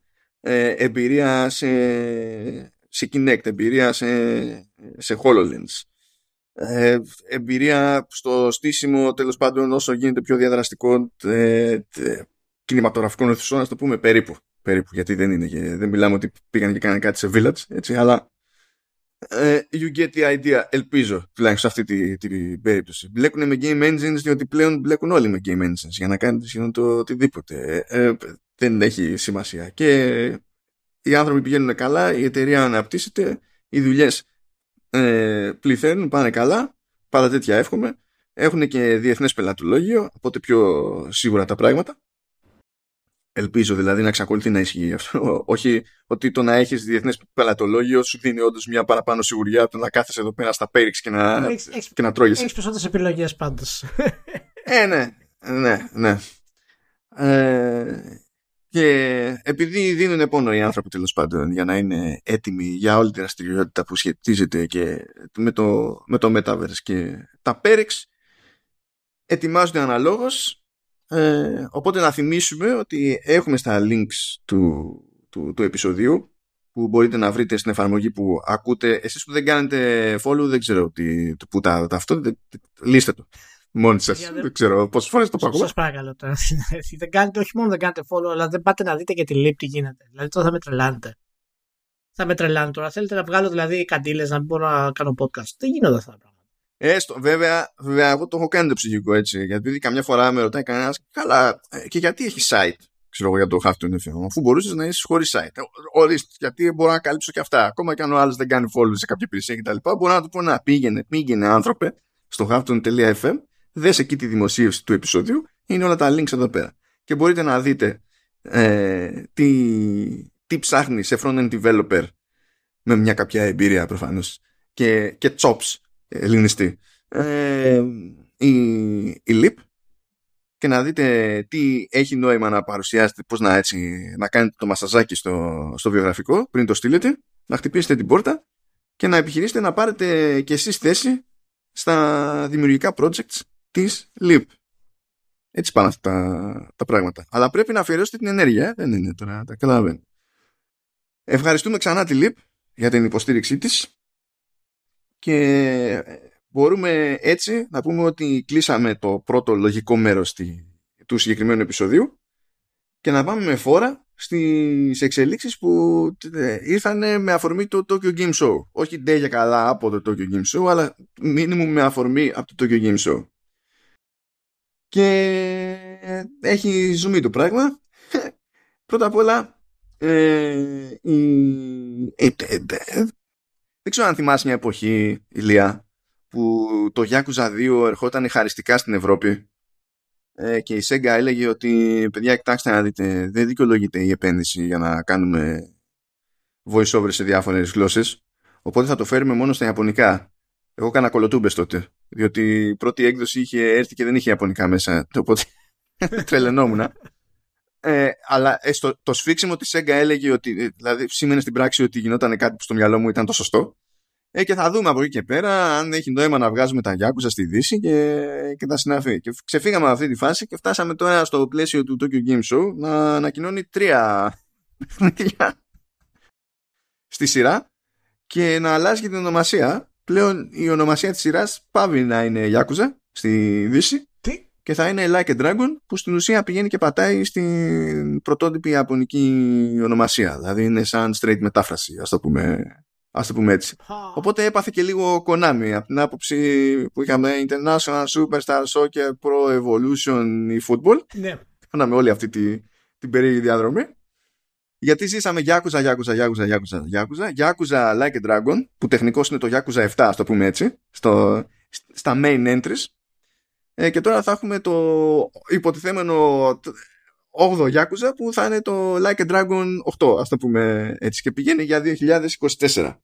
Αλλά μέχρι τότε θα έχουμε και άλλα δύο Like a Dragon, ε, που το ένα θα είναι περίπου remake ο remaster, ε, και θα είναι το, το Ishin το οποίο Ishin είχε βγει μόνο η Ιαπωνία το 2014 οπότε θα το δούμε πρώτη φορά εδώ πέρα. Άρα για μας δεν είναι ούτε remaster ούτε τίποτα. Δεν, δεν το βλέπαμε ούτε ζωγραφιστό προηγουμένως. και είναι αυτό που έχει στην ουσία τις φάτσες που περιμένουμε σε, τέτοια, σε αυτή τη σειρά αλλά είναι στα, έτσι, στο δεύτερο μισό του 19ου αιώνα στην περίοδο Μπακουμάτσου και καλά εκεί πέρα που άλλαζε το καθεστώς στην, στην Ιαπωνία Οπότε έχει, έχει σαμουράι, αλλά έχει και γενικευμένη χρήση πυρίτιδας. Και λέω γενικευμένη, μην τα κάνεις. Όχι, από το 16ο στην Ιαπωνία. Γενικευμένη είπα, γενικευμένη. Όχι. ε, OK, okay, τέλος πάντων.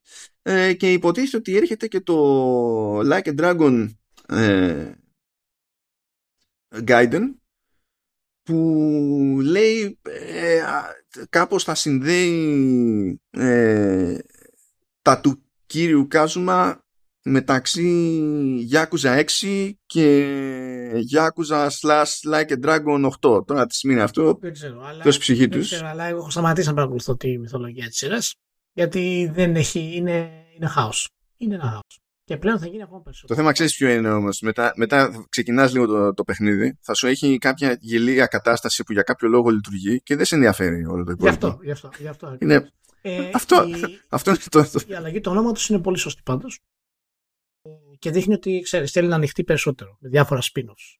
Ναι, γιατί άμα δεν έχεις μαφία, δεν γίνεται να λες όλη την ώρα Yakuza και δεν είναι στάνταρ ότι θα είναι πάντα Γι' με αυτό, μαφία. γι' Δηλαδή, Μάνι Μάνι, ας πούμε, είχε αυτό το πρόβλημα με το, με το Judgment Ναι, ναι, σε, που έγινε spin-off, ας πούμε. ναι, σε αναγκάζει στην ουσία να δένεσαι συνέχεια με κάποιο τρόπο με τη Yakuza, είτε ως ανταγωνιστές είτε ως τίποτα. Το Like a Dragon μπορεί να, να πάει σε διάφορες κατευθύνσεις ως, ε, ως ονομασία και δείχνει και αυτό που πάντα λέγαμε κι εμείς ε, πότε θα μπορέσει αυτή η σειρά πραγματικά να αποκτήσει μια βάση και να μην ανησυχούμε για το αν θα κυκλοφορήσει ε, πόσο μάλλον στη Δύση αλλά και αν θα έχει sequel ε, ή ε, κατά πόσο θα εξελιχθεί. Φαίνεται ότι έχει φτάσει πλέον στο σημείο που δεν χρειάζεται να ανησυχούμε για κάτι. Ε, Και πιστεύω η αλλαγή της ονομασίας θα την εδραιώσει ακόμα περισσότερο στη, στη Α, αυτό το, το, το, το χοντρό από, από τη Sega έκανε ένα. Δεν, το, το Isin δεν το ανακοίνωσε εκεί, αλλά εμφανίστηκε η Sega και είπε: You know what?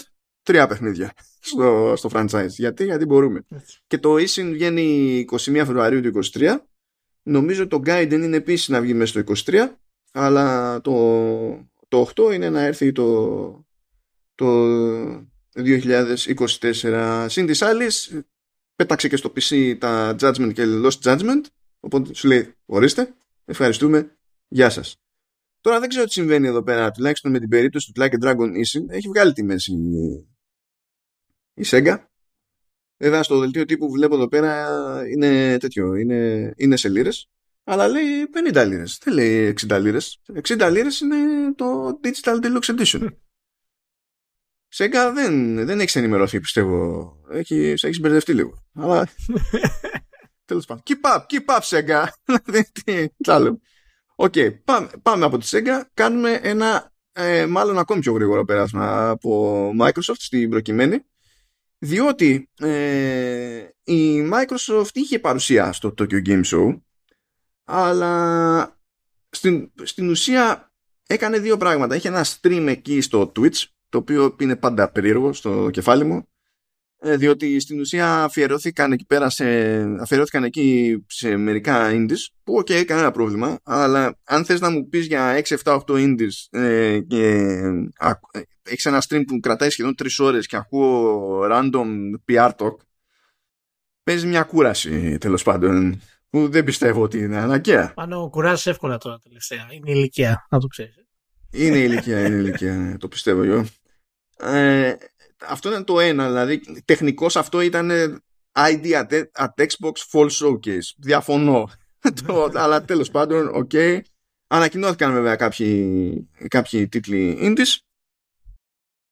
Ε, κάποιοι που, που δείχτηκαν τέλος πάντων ήταν γνωστοί απλά έγινε το κλασικό με τη Microsoft. Τώρα έρχονται στο Game Pass ή βγαίνει τώρα οπότε θα ασχοληθούμε εδώ πέρα.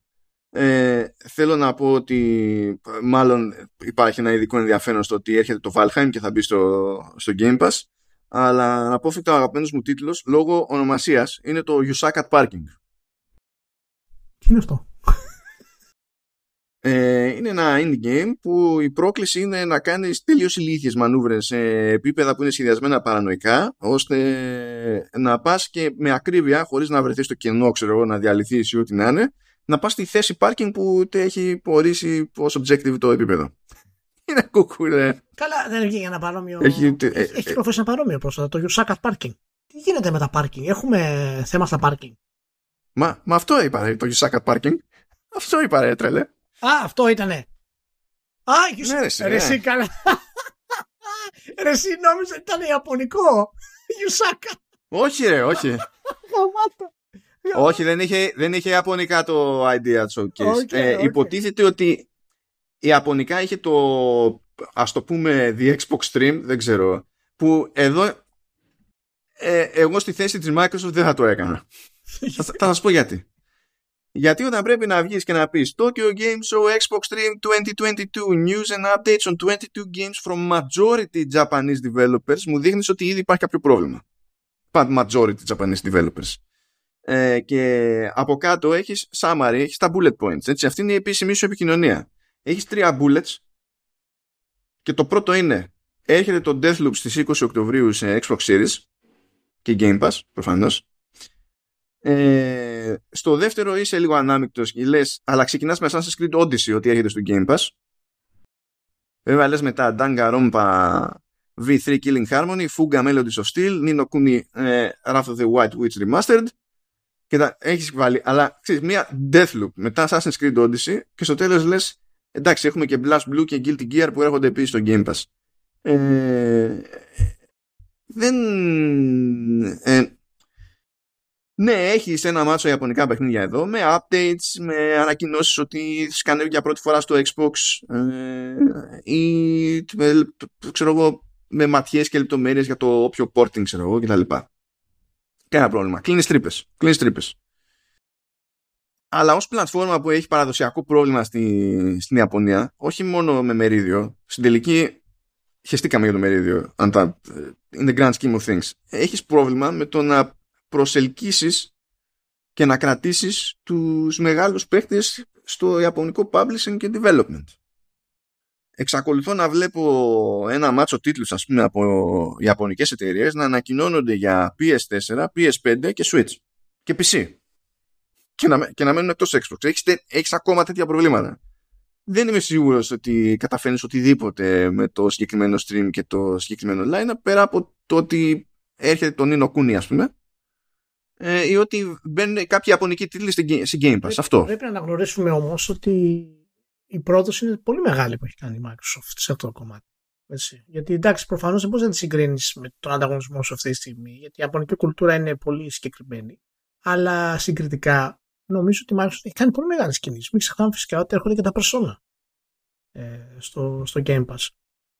Κατά αναλογία με το, με το, με το παρελθόν της καταναλογή. Έτσι, να είμαστε συγκεκριμένοι. Όταν το εντάσσεις αυτό επικοινωνιακά στο αυτή είναι η παρουσία μου στο Tokyo Game Show, δηλαδή αν αυτό μου το έκανες ξέμπαρκα, αν αυτό και το stream, το Ideal Showcase γινόταν ένα πράγμα και το έκανε τον περασμένο μήνα ή το κάνει τον επόμενο μήνα, θα έλεγα τέλος πάντων εντάξει, καλή φάση.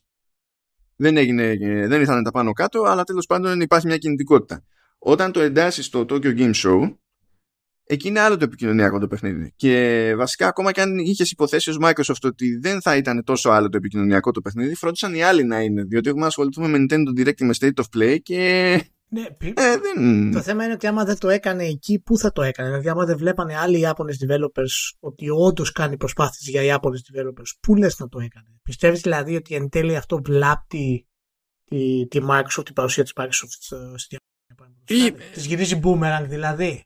Όχι, δεν βλάπτει, αλλά δεν πιστεύω ότι ωφελεί κιόλας. Δηλαδή, αν το ζήτημα ήταν να δείξεις ότι κάνεις πράγματα με Ιάπωνες developers, ακόμα και αυτά που κάνεις με τα ports ή με πιο μικρές παραγωγές κτλ., για μένα θα ήταν ένας λόγος παραπάνω να μην μου βάζεις εδώ τώρα σε αυτό το timing, όχι παιδιά, βάζω το Assassin's Creed Odyssey στο Game Pass, super wow, ή να μην πεις τώρα ότι έρχεται το, το Deathloop ε, και, να το, και να το έχεις μπροστάρει. Λες ότι θα το ήθελες πιο ε, πιο focused που λέμε για αυτό το πράγμα. Δηλαδή... Να ήταν, ναι, να είχαν εστιάσει στο ιαπωνικό το κομμάτι και θα μπορούσαν κατ' εμέ, γιατί δεν περιμένω να πάνε και να μεταπίσουν τη Square Enix τώρα και να αλλάξει τάση τη Square Enix σε διάφορα επίπεδα.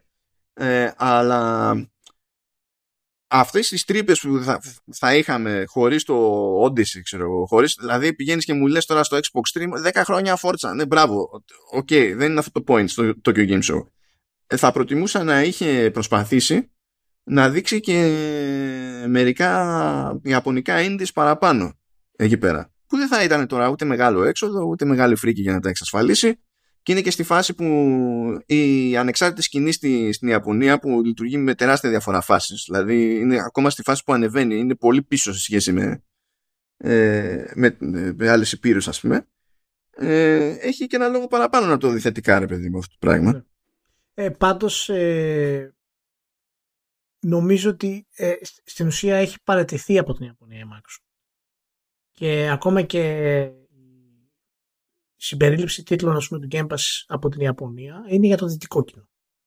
Και νομίζω ότι αυτό έχει να κάνει με αυτό που λες, δηλαδή γιατί να ασχοληθούν να έχουν περισσότερο focus, περισσότερο, να ξοδέψουν περισσότερα χρήματα, να χτίσουν κάτι, να προσευχήσουν το ιαπωνικό κοινό. Νομίζω, αυτό είναι θεωρία τώρα που, που λέω. Νομίζω ότι απλά έχουν παρατήσει το ιαπωνικό κοινό. Και η αλήθεια είναι ότι δεν τους άδικο ιδιαίτερα.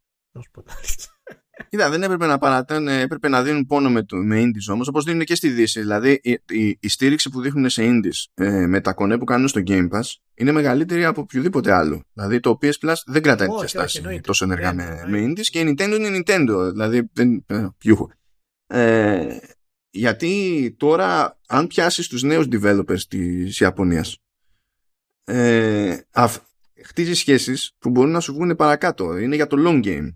Δεν πρόκειται να πιάσεις τους. Δηλαδή, προσπαθείς τόσα χρόνια να τους πείσει και το καλύτερο που πετυχαίνεις είναι να, να κλείσει τρύπες με διάφορα ports. Δηλαδή, το, το καλύτερο που πετυχαίνεις είναι αυτό που πετυχαίνει κατά τα άλλα το, το Switch και σκάνε διάφορα ports από stuff, διότι δεν μπορεί κάποιος να αγνοήσει το πόσο έχει πουλήσει το Switch. Αυτό, ξέρω εγώ. Τέλος πάντων, ναι, OK. Okay. Ε, αυτό από Microsoft και, και Xbox. Και πάμε τώρα τις πιο, ας το πούμε, legit παρουσιάσεις. Συνέβη και αυτό σε αυτή τη ζωή. Είχαμε Disney και Marvel Game Showcase. Το πάθαμε και αυτό. Ε, λοιπόν, ε, έχω μερικά γενικά σχόλια για την παρουσίαση, ως παρουσίαση. Θεωρώ λυπηρό ότι ε, ως production και ως παρουσίαση του στυλ έχουμε και έναν άνθρωπο να μιλάει για κάπως να κυλάνε τα πράγματα χωρίς να είναι πολύ καλή η παρουσίαση αυτή, ήταν καλύτερη από αυτές που έχουμε συνηθίσει από τους περισσότερους στα games. Γιατί είναι Disney και ξέρουν από entertainment. Οπότε, ε, αυτό φαίνεται ακόμα και στα trailers που είχαν. Δηλαδή, οι τύποι είχαν δώσει περισσότερα λεφτά σε trailers ξεκάθαρα από ναι. σχεδόν οποιονδήποτε άλλο. Γιατί απλά σου λέει, εμείς έτσι ξέρουμε. Εμείς τόσο και χρόνια φτιάχνουμε trailers για stuff. Δεν καταλαβαίνω. Θα το κάνουμε όπως το κάνουμε συνήθως. Αλλά αυτό που μου έκανε πολύ μεγαλύτερη εντύπωση είναι το πώς απέφευγε ε, η εταιρεία σε όλη την παρουσίαση να σταθεί σε, ε, ε, σε ονόματα publisher. Σε developers γινότανε αναφορά.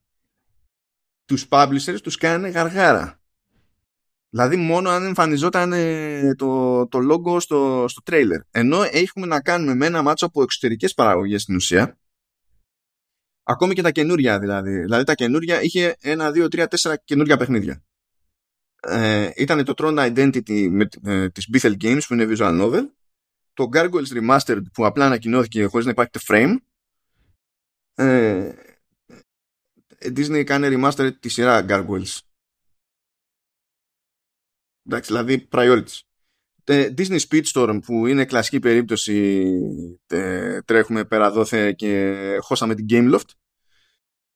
Ε, και το μέχρι στιγμής χωρίς τίτλο το, το παιχνίδι που ετοιμάζει η Skydance New Media και το τρέχει η Amy Henning ε, που το έχω σημειώσει εδώ πέρα με το, με το slogan που είχε το, το teaser trailer που ήταν όλο CGI που λέει King Captain Soldier Spy που είναι βασίζεται σε κατασκοπικό λογοπαίγνιο τέλος πάντων. Ε, και υποτίθεται ότι πάει να γίνει τροφαντή παραγωγή. Από εκεί πέρα είχαμε ένα μάτσο ματιές, είχαμε το Illusion Island το οποίο λέει ότι debuts exclusively on the Nintendo Switch. Αυτό εμένα μου λέει time exclusive.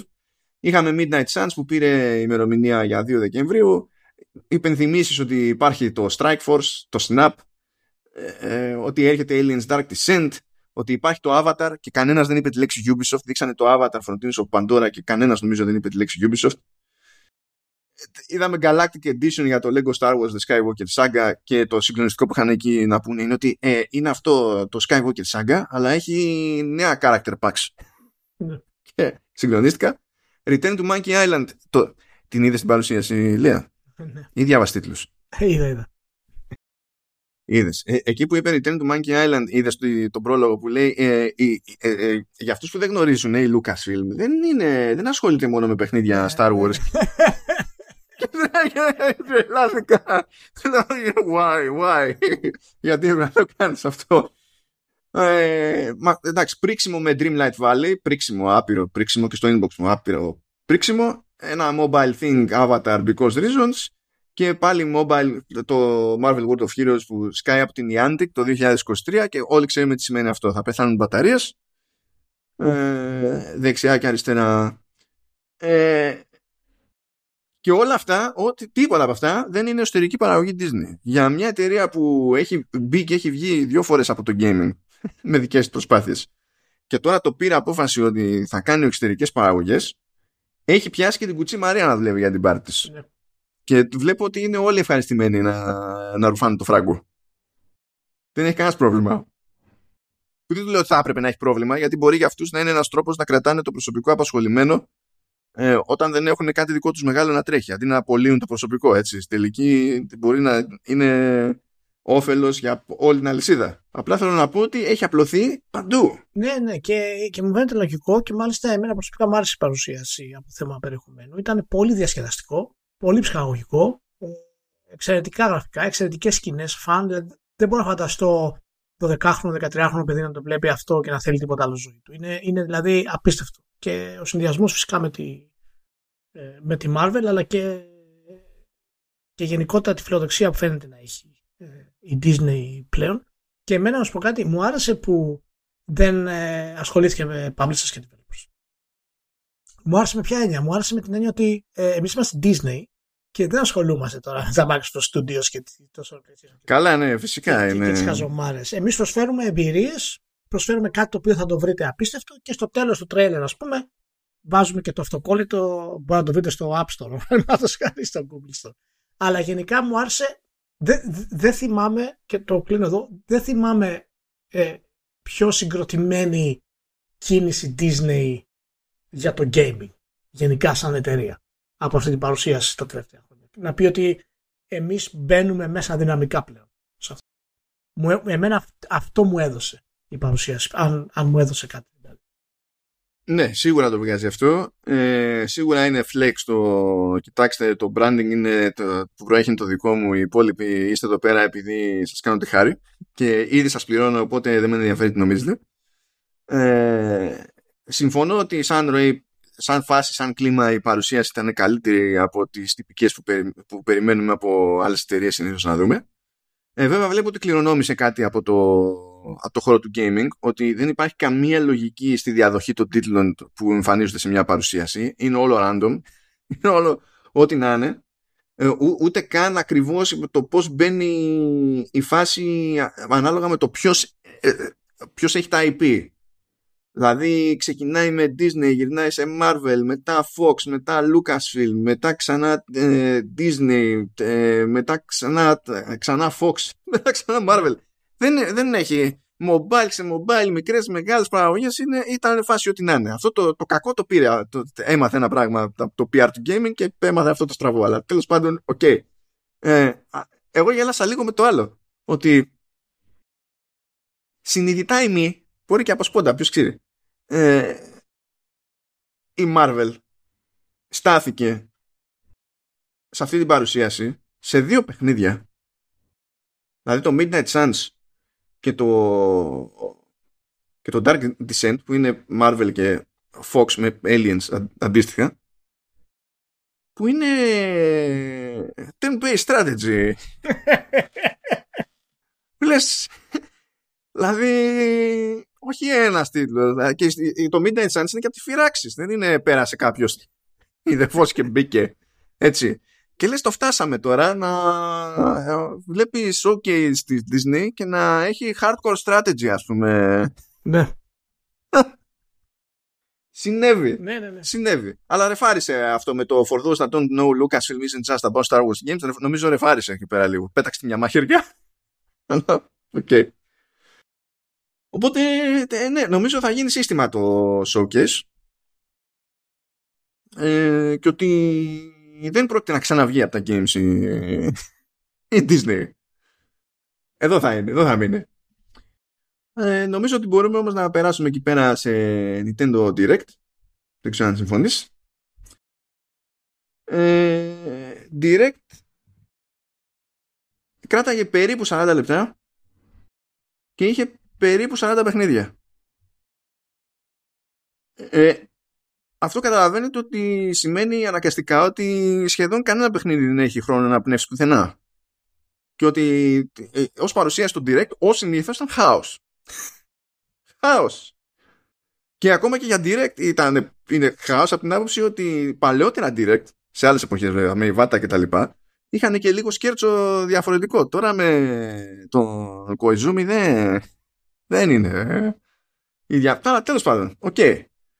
Το περίεργο λοιπόν εδώ πέρα είναι ότι είχαμε. Το περίεργο. Είναι ότι είχαμε πάρα πολλούς νέους τίτλους. Που δεν είναι όλοι μόνο για Switch και προφανώς δεν είναι όλοι Nintendo. Αλλά είχαμε πάρα πολλούς νέους τίτλους. Είχαμε την ανακοίνωση του remaster του Front Mission 3 από Forever Entertainment. Είχαμε από Koei Tecmo Atelier Ryza 3 και το Project Zero Mask of the Lunar Eclipse που βγαίνει πρώτη φορά εκτός Ιαπωνίας. Ε, είχαμε την κανονική ανακοίνωση πέραν της φημολογίας του Tales of Symphonia Remastered από Bandai Namco. Από Marvelous ε, είχαμε Story of Seasons A Wonderful Life που είναι τεχνικό είναι remake από Harvest Moon του Gamecube.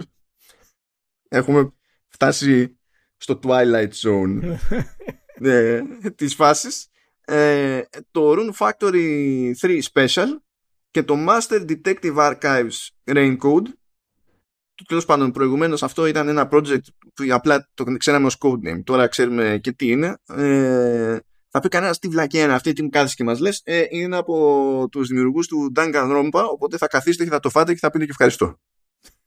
Τσασέν. Από Phoenix, Lab, ε, Phoenix Labs είχαμε Faye Farm που είναι ε, farming καταλαβαίνετε και λέει launching exclusively το 2023 στο, στο Switch. Ό,τι είπαν σας λέω. Ε, Square Enix έσκασε με Octopath Traveler 2 και Theatrhythm Final Bar Line. Θέλω να σου πω ότι ενοχλήθηκα με το Final Bar Line. Δεν ξέρω αν πρόσεξες αν είδες κανονικά την παρουσίαση αλλά θα βγει με εκατοντάδες τραγούδια, ας πούμε, εντάξει, από ναι. Final Fantasy κυρίως, αλλά και άλλα IP του Square Enix. Και είπαν από τώρα ότι θα σκάσει η μουσική του Nier, αλλά ως DLC. και λέω, that's one way to maximize revenue. ναι, δηλαδή... ναι, OK. Okay. Και φυσικά υπήρχε και η Nintendo, η οποία βγήκε και ανακοίνωσε ένα mobile Pikmin που δεν το βάζω καν στη λίστα γιατί μετά ανακοίνωσε το Pikmin 4 και συνειδητοποίησα το mobile Pikmin πάλι με την Niantic και το δεν ξέρω και εγώ τι με AR για να και με μπαταρίες. Είναι στην ουσία το acquisition cost για, για users, για gamers που θα αγοράσουν το Pikmin 4 το βλέπω ως marketing cost δηλαδή απλά. Ε, ανακοίνωσε το Fire Emblem Engage το οποίο βγαίνει τον Ιανουάριο στις 20 του μήνα. Ανακοίνωσε και το Kirby's Return του, του Dreamland ε, Deluxe που είναι remake γιούχου και αυτό 24 ε, Φεβρουαρίου του 23 είναι που θα βγει. Ε, ε, είχε επίσης την αγαπημένη μου ανακοίνωση από Nintendo. Fitness Boxing Fist of the North Star. Εντάξει είναι απίστευτο γέλασα απίστευτα. Απίστευτο. παιδιά πρώτα απ' όλα το Fitness Boxing είναι, είναι γαμό της φάσης. Είναι γαμό της φάσης. Και δεν το λέω μόνο στη θεωρία. Έχω φάει και review στη μάπα. Ε, είναι, είναι γαμό της φάσης. Δεν είναι super ακριβές αλλά είναι γαμό της φάσης.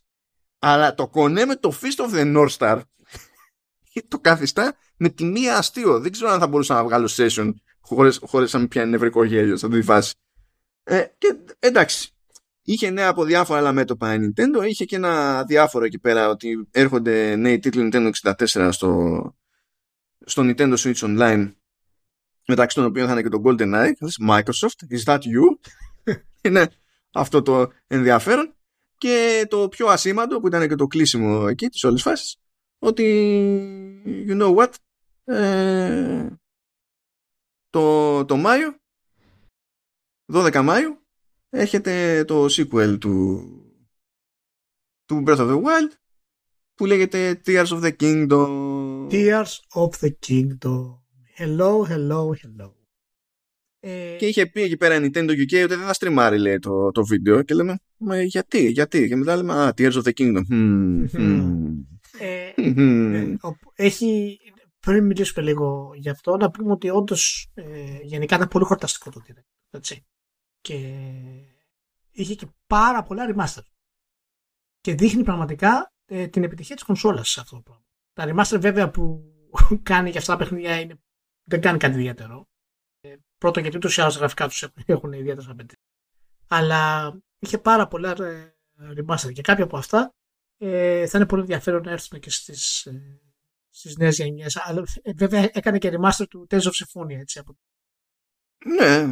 Κοίτα, πάντως η Nintendo Nintendo, έτσι, από τα πέντε παιχνίδια που έδειξε, το ένα ήταν mobile και ε, από τα τέσσερα που δεν ήταν, το, το Kirby είναι remaster. Τα άλλα, δηλαδή fitness boxing τεχνικός είναι καινούριο, αλλά θα πει κανένας τώρα εντάξει. Αυτά δεν είναι, ναι, ναι. Απλά έδωσε πολλά. Fire Emblem είναι καινούριο, Pikmin είναι καινούριο, δηλαδή εντάξει. Γιατί διαβάζω παντού ως αντίδραση κάποια στάντερ για τον Nintendo Direct. Όλο remasters και ports που ναι, είχε πολλά, αλλά αυτό δεν είναι αυτό που έκανε η Nintendo. Είναι αυτό που κατέληξε να είναι το Direct. Εντάξει.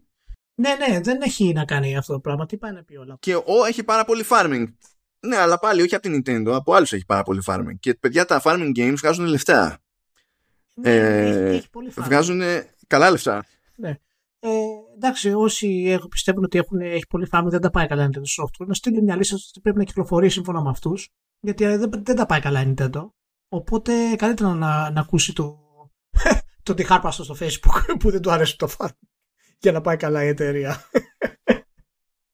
Yeah, το low point πάντως ήταν τα cloud versions στο καινούριο Resident Evil. Αυτό για μένα είναι, είναι, πάντα. Τα cloud versions στο Switch είναι, είναι λυπηρή υπόθεση από την άποψη ότι πληρώνεις full price για κάτι που τρέχει στο cloud. Ναι, και απλά ελπίζεις κάποιος να μην κλείσει ποτέ το διακόπτη. δηλαδή είναι, είναι λίγο θέμα αυτό. Αλλά είχε και ωραία άλλα ports, παιδί μου. Δηλαδή το It Takes Two που έρχεται είναι καλή φάση. Το Sifu που έρχεται είναι καλή φάση. Tunic καλή φάση. Το Various Day Life που είναι port από παιχνίδι που υπήρχε μόνο στο Apple Arcade δεν είναι καλή φάση. Είναι μούφα. Ναι. Αλλά τέλος πάντων τα, το Final Fantasy, το, το Crash Core, το 7, το Union Remasters, ε, το Life is Strange, Arcadia Bay, η συλλογή έρχεται στο Switch συνολικά. Ε, το software που υπάρχει στο Switch είναι, είναι εξωφρενικό πλέον. Είναι εξωφρενικό. Ε, και δεν θα σταματήσει να έρχονται. Δεν θα σταματήσει να έρχονται αυτά τα πράγματα. Και δεν βλέπω το λόγο δηλαδή να τα, να τα σταματήσει. Ε, πώς φαίνεται που ε, το GoldenEye του Nintendo Switch Online ε, ενώ θα βγει GoldenEye και στο Xbox και θα είναι στο Game Pass προφανώς. Ε, θα έχει, αποκλειστικ... θα έχει αποκλειστικότητα στο online play και στο Xbox δεν θα έχει online play. Είμαι σίγουρος ότι σε μία γωνία ο Phil Spencer ε, γελάει όταν το ακούει. Εγώ αν ήμουν ο Phil Spencer, για όποιο λόγο και αν το έπαθα αυτό ρε παιδί μου, θα, θα πήγαινα τώρα σε επιτροπές ανταγωνισμού και θα έλεγα ορίστε, δίνουμε αποκλειστικότητα και σε άλλους. Έχει πολύ πλάκα. Α, αλλά πιστεύω ότι είναι, είναι μέσα στην οτροπία της Nintendo αυτό. Κάτι πρέπει να κρατήσουμε δικό μας γιατί από μας ξεκίνησε αυτό. Δεν μπορούμε να το δώσουμε. Είναι θέμα τιμής αυτό. θα σου πει θες online multiplayer στο, θα πληρώσει συνδρομή στη Nintendo. Θες 4K θα πληρώσει συνδρομή στη Microsoft. Αστευόμαστε γιατί προφανώς δεν έχει κάποιο αντίκτυπο. Ε, δεν πρόκειται να έχει κάποια αλλαγή ιδιαίτερη στις online υπηρεσίες της Nintendo. Τότε μπορεί να παίξει online το GoldenEye. Έτσι. Είναι καθαρά θέμα ε, keeping face που λέμε.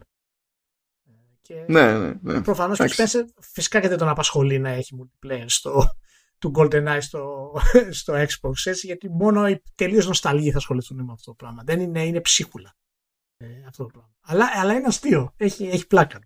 Έχει πλάκα.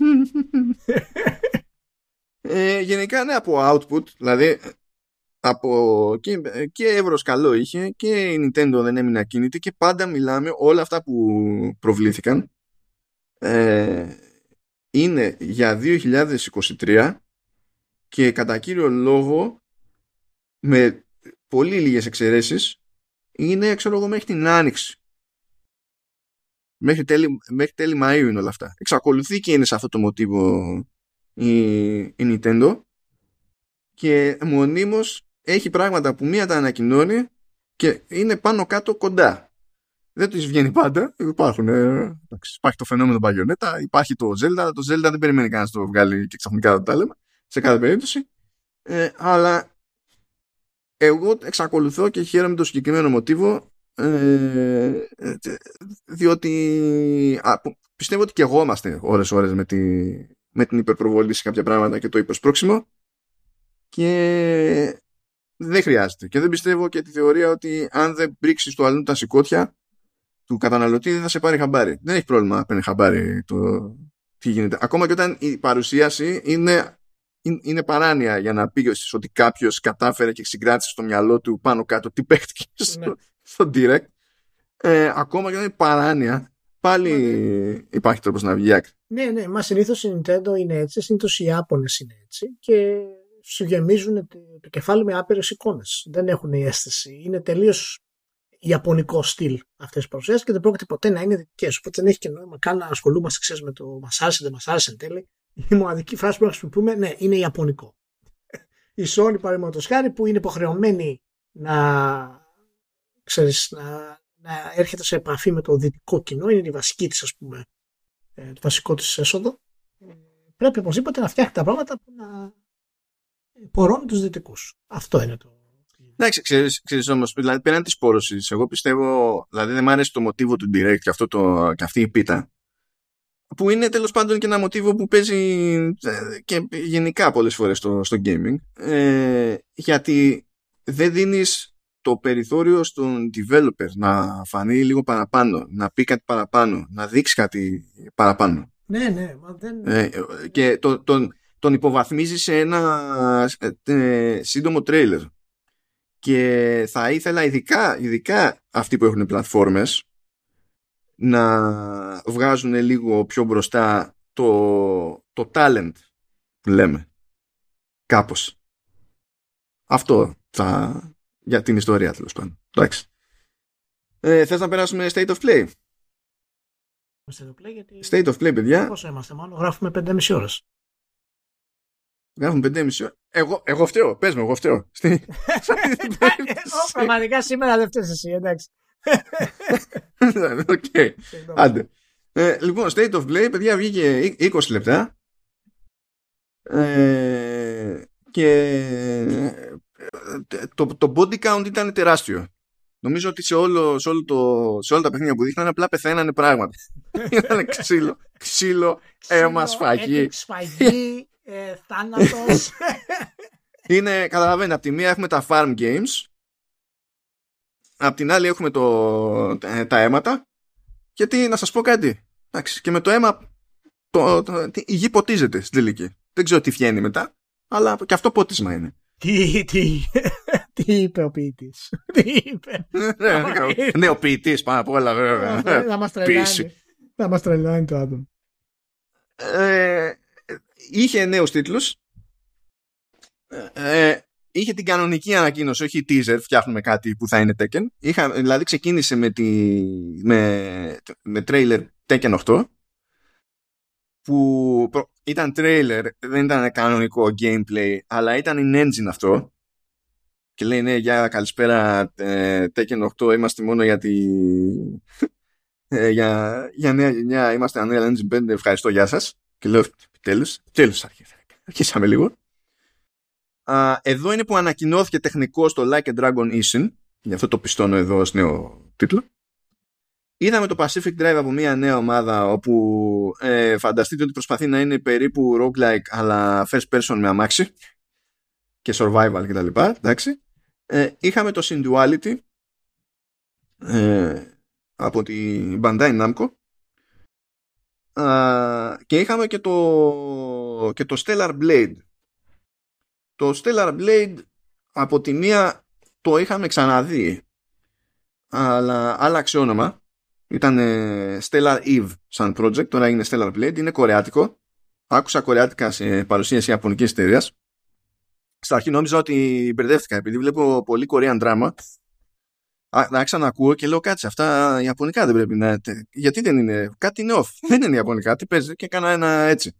Και λέω ναι, γιατί λέω απ' τη μία μου θυμίζουν κάτι, αλλά δεν μου θυμίζουν αυτό που περίμενα να μου θυμίζουν. το πω, okay.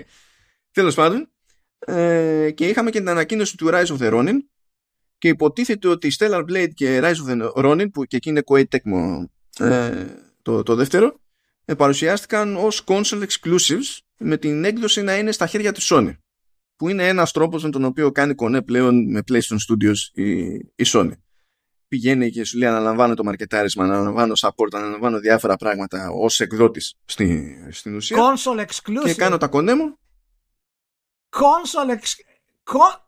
Ε, όχι. Ε, όχι. Δεν ξέρω αν έχεις ακούσει αυτά, ναι. ναι. Περίμενε, περίμενε. Κάτσε να, πω, να φτιάξω ένα mail. Ε. Επιτροπή Ανταγωνισμού. να στείλω επιτόπου. Απαράδεκτο. Απαράδεκτο. Ε, θα πει δεν φταίω εγώ. Είμαστε όλοι Ιάπωνε, γνωριζόμαστε μεταξύ μας. Και οι Κορεάτε είναι απέναντι. Τι να γίνει. Ε, και τους κάναμε και κάτι πράγματα με, με πόλεμο. Τους δώσουμε να ρεφάρουμε, να κάνουμε την καλύτερη πράξη. Και το τέλος πάντων είχε και άλλα πράγματα η παρουσίαση. Εντάξει, είχε πάλι Hogwarts Legacy, δείτε ένα trailer because reasons. Ε, είχε ports του The Galaxy's Edge για το PSVR 2 και το Dimeo ε, που ήταν η μόνη παρουσία PSVR 2 που είχαμε στην παρουσία, στη σχετική παρουσίαση ε, και είχαμε και κλείσιμο μεταξύ καλά κάτι random τέτοιο και καλά segment για το PlayStation Stars και ορίστε δείτε κάτι 3D Collectibles και λανσάρεται το πρόγραμμα στη, σε ασιατικές αγορές μέσα στο Σεπτέμβριο και μέσα σε επόμενες εβδομάδες σε Ηνωμένες Πολιτείες και Ευρώπη okay. και έκλεισε παρουσίαση με ένα κατ' εμέ όντως πάρα πολύ καλό τρέιλερ για το God of War Ragnarok. Ναι. Ε, δηλαδή όποιος έκανε το κονέ εκεί πέρα, την κοπτεραπτική και το δέσιμο κτλ. Ε, για το τρέιλερ ε, ήταν μάγκας στο μυαλό μου και τον ευχαριστώ. Ήταν όντως legit trailer. Ε, γενικά ήταν πολύ ωραίο το State of Play. Ε, ήταν μάλλον ήταν fun και δεν ήταν 20 λεπτάκια, 22 λεπτά νομίζω ακριβώς ε, και δεν είχε κανένα ιδιαίτερο έτσι, προβληματάκι για μένα. Μου άρεσαν πάρα πολύ αυτά που είδα γενικά. Σαν μέρος στην ουσία της, ε, της Sony ε, δεν είδαμε κάτι τρομερό φυσικά αλλά ε, το, το τρέλερ του God of War ήταν καταπληκτικό. Δεν το συζητάμε αυτό. Ήταν, ήταν καταπληκτικό. Ε, και είναι μια, φάνηκε ότι είναι μια εξέλιξη στην ουσία από το πρώτο God of War που είναι και αυτό που περιμένουμε. Δεν θα δούμε μεγάλα ιδιαίτερα πράγματα γιατί είναι cross-gen.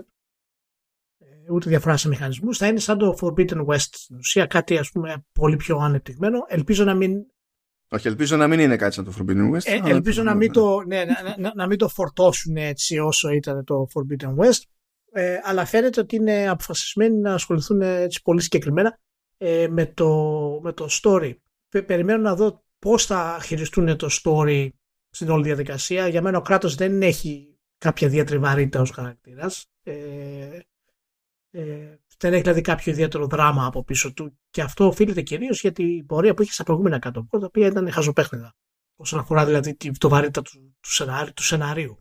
χτίζεται. Ε, Όπως και στο προηγούμενο όμως, γι' αυτό χτίζεται ο Ατρέας. Αυτό, αυτό θέλω να πω. Ότι βλέπουμε ότι σιγά σιγά ε, αυτή η στροφή που έκανε ο κράτος και είναι κάτι το οποίο δεν ήταν αναμενόμενο σε όλους μας και είναι στα τελευταία χρόνια, δεν έχω κάποιο άλλο άμεσο παράδειγμα από, από, από μνήμης, ε, είναι το, ο μοναδικός AAA τίτλος που επετράπει να κάνει τέτοιο switch σε μηχανισμούς. Πήρε τέτοιο μεγάλο ρίσκο. Δηλαδή. Συνήθως αυτό το πράγμα τα κάνει μόνο Nintendo. Ε, οπότε έχει μία πολύ. Καλά, τεχνικώς μπορείς να, πεις, μπορείς να υπολογίσεις, εκτός αν πιάνεις μόνο platform holders, μπορείς να υπολογίσεις και το, και το τέτοιο, το, το Assassin's που είπε μια μέρα θα είμαι open world περίπου RPG ας πούμε. Ε, ναι, ναι, ναι. Αυτό όταν έγινε στη, στην αρχή ας πούμε, και αποφάσισε να το κάνει λίγο open world. Απλά δεν έχει τόση μεγάλη διαφορά όσο είχε το, αυτό το κάτω που από τα προηγούμενα κάτω που Και, και δεν είναι φυσικά και το ίδιο επίπεδο AAA παραγωγής. Αλλά ε, και είναι μεγάλη υπόθεση και αυτό είναι, αυτή είναι η αιτία γιατί είναι σημαντικό το God of War ε, και για τη βιομηχανία. Και είναι το κομμάτι το οποίο η Sony μπορεί να το να χτίσει πάνω σε αυτό. Γι' αυτό θέλω να πιστεύω πάρα πολύ ε, ότι η Sony έχει προσέξει, η Santa Monica έχει προσέξει την ιστορία, γιατί στο πρώτο ιστορία ήταν καλή, αλλά δεν ήταν κάτι τρομερό.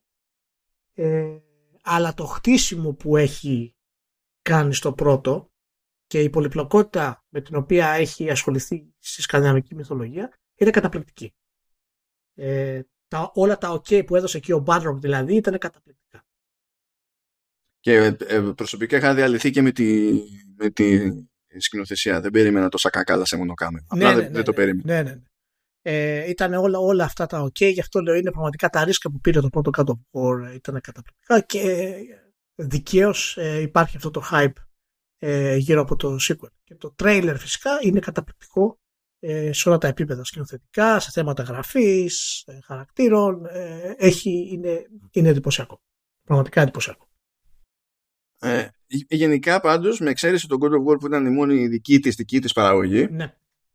σχεδόν τα πάντα όλα καλά, εντάξει, όχι τα πάντα όλα, αλλά τέλος πάντων τα βαρύτητα από εκεί και πέρα ήταν από οι Ιάπωνες, οπότε έκανε το, το flex που έβγαζε νόημα σε πλαίσιο Tokyo Game Show Δηλαδή, Bandai Namco τους έπιασε.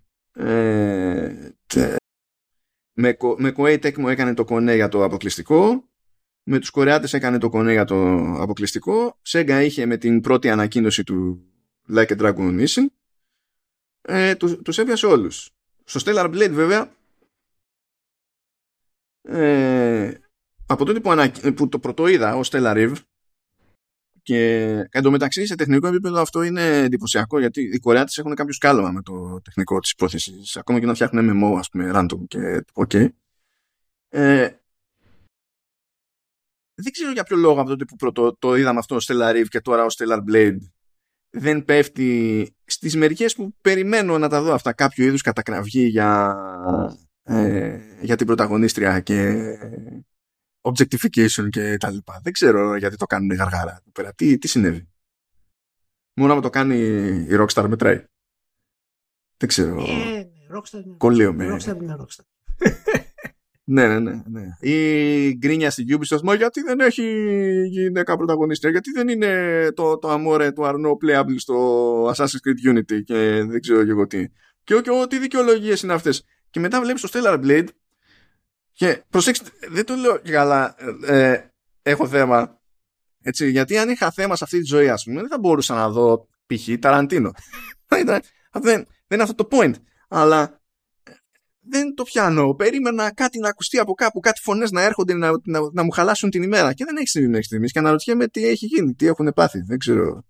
Περπάρουνε. Δεν παρακολουθούν καθόλου το Game Show. Δεν, ξέρω δεν έχει. Απλά μας χάλασε το μπαγιονέτα. Δεν τα βλέπουμε ω εξιστικά αυτά πλέον. Είναι, είναι, είναι female empowerment πάνω. Έχεις μείνει πίσω. είναι ένα αυτό. Να περάσει λίγος καιρός να το κάνουμε μπρος πίσω. και τελικά δεν θα πέφτουμε ποτέ μέσα ως προς το τι είναι, έτσι. Αυτό είναι το μαγικό. είναι ότι τελικά δεν θα έχουμε ποτέ δίκιο. Θα έχουμε όλες τις θεωρίες, αλλά ποτέ δίκιο. Ναι. ε, Τέλος πάντων. Ναι. Ε, θέλω να κάνω μια τελευταία στάση λίγο στα. Γιατί και αυτό είναι στα Perks το Tokyo Game Show και έχει να κάνει με Sony. Είναι ότι ε, η Sony εξακολουθεί να είναι απίστευτα περίεργη στο πώς αποκαλύπτει οτιδήποτε σχετικά με hardware για κάποιο λόγο η πρώτη κανονική παρουσία και δοκιμή του PlayStation VR 2 ήταν στο Tokyo Game Show. Ναι. Που δεν είναι το μεγαλύτερο venue για να το κάνεις αυτό. Έτσι. Ε, και επίσης δεν είναι και το ευκολότερο για να καλυφθεί από διεθνή media που δεν είναι αμερικανικά. Δεν είναι ορισμός του που μοιράσαμε τη διαφορά στη μέση. Στα αεροπορικά εισιτήρια και τα συναφή ε, ούτε είναι στημένο το, το, το, Tokyo Game Show με τον ίδιο τρόπο ώστε να εξυπηρετεί το ίδιο ε, διεθνές κοινό, ξέρω. Τέλος πάντων, έχει αυτές τις ιδιαιτερότητες. Αλλά είχαν εκεί πέρα, τέλος πάντων, είχαν και παιχνίδια να δοκιμάσεις και τα συναφή. Ωραία. Ε, φυσικά ξέρουμε ότι θα βγει το 23, δεν ξέρουμε ε, τίποτα άλλο. Ε, οι πρώτες εντυπώσεις είναι γενικά θετικές. Ε, παρότι λείπουν πληροφορίες ακόμη ε, η εντύπωση είναι ότι η, η Sony εξακολουθεί και κάνει πάρα πολύ καλή δουλειά στην εφαρμογή του headset στο, στο κεφάλι του χρήστη. ε, κάτι που ξεχώρισε στην εποχή του το πρώτο του PSVR και φαίνεται ότι προσπαθεί να πατήσει στην ίδια γραμμή η Sony και με το PSVR 2 το οποίο είναι λογικό νομίζω και καλή κίνηση διότι πατάει σε προηγούμενη καλή φήμη που έχτισε σχετικά ε, σε αντίθεση με τους υπολείπους παίχτες σε αυτό το άθλημα του, του VR το PSVR 2 είναι καθαρά consumer product και προορίζεται για χρήση με διάρκεια ε, για games και τα λοιπά και όχι σε κάποιο εικονικό meeting στο, στο Metaverse or whatever. Ε, και κάνει και την τσαχπινιά ας πούμε, που την έχει συνδέσει λίγο με τη, γενικά με την ταυτότητα του PlayStation 5 με το haptic feedback που κάπως αλλιώς το λέει στο PSVR 2 αλλά το ίδιο πράγμα είναι τέλος πάντων είναι high fidelity rumble ας το πούμε έτσι που και από εκεί οι πρώτες εντυπώσεις μέχρι στιγμής φαίνεται να είναι θετικές με τη λογική ότι προσθέτει χωρίς να εκνευρίζει Βέβαια, φαντάζομαι ότι αυτό εξαρτάται και από το πώς θα το αξιοποιήσει ο developer. Κάποιος χαζός θα βρεθεί και θα, το κάνει, θα μας τα κάνει τσουρέκια. Αλλά καλά δείγματα μέχρι στιγμής. Οκ. Και μετά βγαίνει μια πληροφορία που δεν βγαίνει με δημοσίευση στο PlayStation Blog, δεν βγαίνει σε παρουσίαση του Tokyo Game Show, δεν βγαίνει με δήλωση απλά σε δημοσιογράφους, βγαίνει στο επίσημο podcast του PlayStation όπου έχει στο ε, τον Ιάπωνα ε, τον Χιντεάκη Νησίνο που δεν είναι και περαστικός είναι Senior Vice President of Platform Experience ναι. Και λέει φάση μετά το πρώτο μισάωρο της συζήτησης λέει α ναι τα παιχνίδια του πρώτου PSVR δεν θα λειτουργούν με το PSVR 2 ε. εντάξει ε, να πω καταρχάς ότι το γενικά από ό,τι το PSVR εμένα μου άρεσε πάρα πολύ και φαίνεται ότι δεν είναι απλά ένα μικρό update δεν είναι κάτι το οποίο η Sony το αναπτύσσει ε, απλά ως κάτι έξτρα. Φαίνεται ότι πραγματικά ε, έχει βάλει σκοπό να, να προσφέρει μια σημαντική εμπειρία στο, στο VR. Ε, και από τις ε, τεχνικές του δυνατότητες, αλλά και γενικότερα από όλα τα μικρά ε, νέα κολπάκια που, που έχει. Μπορείτε να μπείτε να διαβάσετε πιο συγκεκριμένα, να μην γίνουμε πολύ τεχνική τώρα εδώ πέρα στην, στην ανάλυση μας. Αλλά ε, εμένα μου κάνει εντύπωση ότι γενικότερα ε, είναι μέρος της συνολικής της στρατηγικής. Και πιστεύω, ε, είχαμε πει στην αρχή, όχι στην αρχή πριν δύο χρόνια περίπου, που αναρωτιόμαστε περισσότερο πώς θα το χειριστεί το VR και είχαμε αναρωτηθεί, δεν έχει καθυστερήσει πολύ. Νομίζω ότι έπαιξε μια γενικότερη ε, κότρα για το πώς θα το πλησιάσουν το VR μέσα στη Sony. Εν τέλει, υπερίσχυσε πιθανά από ό,τι φαίνεται ε, μια, μια άποψη ότι πρέπει πραγματικά να επενδύσουμε πάνω στο VR.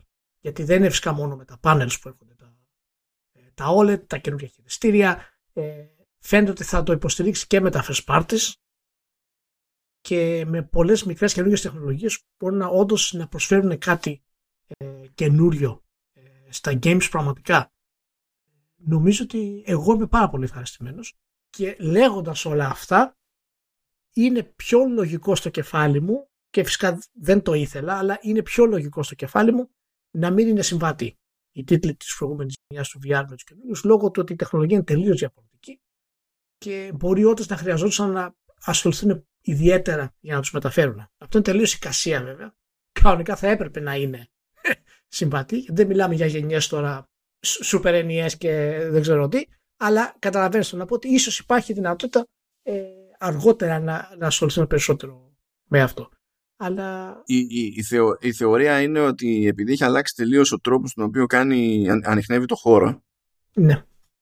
Ότι ε, αυτό κάνει δύσκολη την υποστήριξη των προηγούμενων παιχνιδιών. Το πρόβλημα ε, με τη θεωρία αυτή, που δεν είναι μια θεωρία που έχει προτάξει η Sony, η Sony έχει, πει, το, έχει κάνει την κλασική δήλωση τύπου Sony. Είναι τόσο ε, πιο μπροστά το PSVR 2 και είναι τέτοια η απόσταση από το πώς λειτουργούσε το PSVR 1 που δεν γίνεται.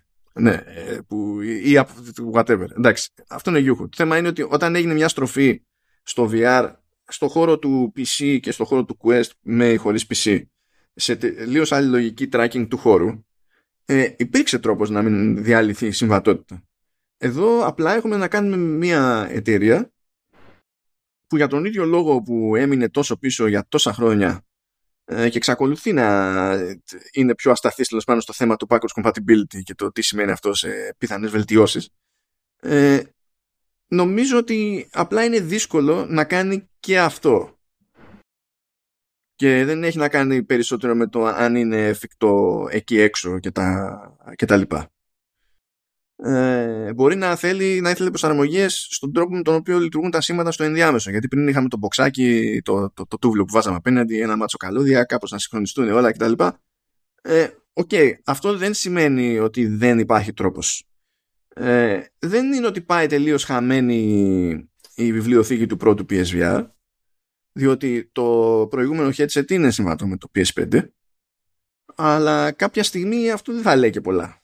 Γιατί δεν θα υπάρχει το headset έξω και άρα δεν θα υπάρχει και τρόπος να παιχτούν εκείνα τα παιχνίδια. Ε, και για κάποια παιχνίδια είναι κρίμα, πιστεύω. Ε, σε, διάφορες, ναι, σε διάφορα επίπεδα. Πάντως, λέει κάτι αυτό και για το πώς το διαχειρίζεται το software γενικότερα ε, η Sony και το, και το PSVR. Δεν μου κάνει εντύπωση αν μάθουμε κάποια στιγμή ότι γενικά κανένας δεν παίζει στο PSVR πλέον. Τα παιχνίδια. Δηλαδή τα παιχνίδια έχουν πολύ μικρό χρόνο ε, ψυχαγωγίας. Θα παίζεις μία, δύο ώρες, πέντε ώρες και μετά τελειώνεις. Δεν θες να ξαναμπείς να το βιώσεις. Δηλαδή εκτός αν είναι εκπαιδευτικά ε, είναι κάτι άλλο. Οπότε ίσως κάποιοι τίτλοι θα έπρεπε να περάσουν που είναι πιο γενικοί σαν, σαν εμπειρία. Αλλά να σου πω κάτι. Να δείξεις τώρα τίτλο ο οποίος από προηγούμενο στο νέο VR, ο οποίος θα είναι πολύ χειρότερος. Ποιος ξέρει τι διαφορά θα έχει σε ανάλυση και πώς θα πρέπει να το χειριστεί για να έχει αποτέλεσμα είναι λίγο περίεργο. Όλα αυτά είναι βέβαια εικασίες, έτσι δεν είμαι ειδικός σε αυτό το τομέα. Μάλλον ξέρει πολύ περισσότερα σε αυτό το κομμάτι. Κοίτα, κοίτα, από την αμαρτία μου τώρα μπορούμε να λέμε ό,τι θέλουμε για το τεχνικό και ναι, το ναι. software κτλ. Αλλά το μεγάλο στοίχημα πιστεύω που είναι και το ένα τέλος πάντων στραβό που, ξεκάθαρο στραβό που έκανε η Sony με το προηγούμενο PSVR. Μπορεί να, δικαιο... μπορεί να ήταν δικαιολογημένο με βάση την εμπορική πραγματικότητα, οπότε δεν είναι ότι θα τους βγάλω τρελούς.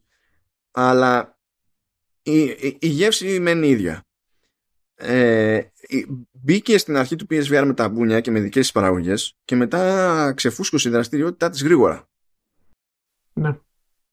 Ε, αυτό όσο ό,τι και να κάνει με το hardware είναι κάτι που για να πείσει τον οποιονδήποτε ότι είναι αλλιώς αυτή τη φορά ε, πρέπει να τον πείσει ε, σε διάρκεια χρόνου δεν φτάνει ούτε το ότι θα βγάλει Horizon στην αρχή και θα βγάλει και μερικά παιχνίδια προχωρώντας Δεν φτάνει. Όχι, Και γι' αυτό φαίνεται ότι έχει αναπτυχθεί με βάση το μέλλον. Δεν είναι δηλαδή πάμε να βγάλουμε κάτι ε, μπαμ μπαμ και να ξεμπερδεύουμε.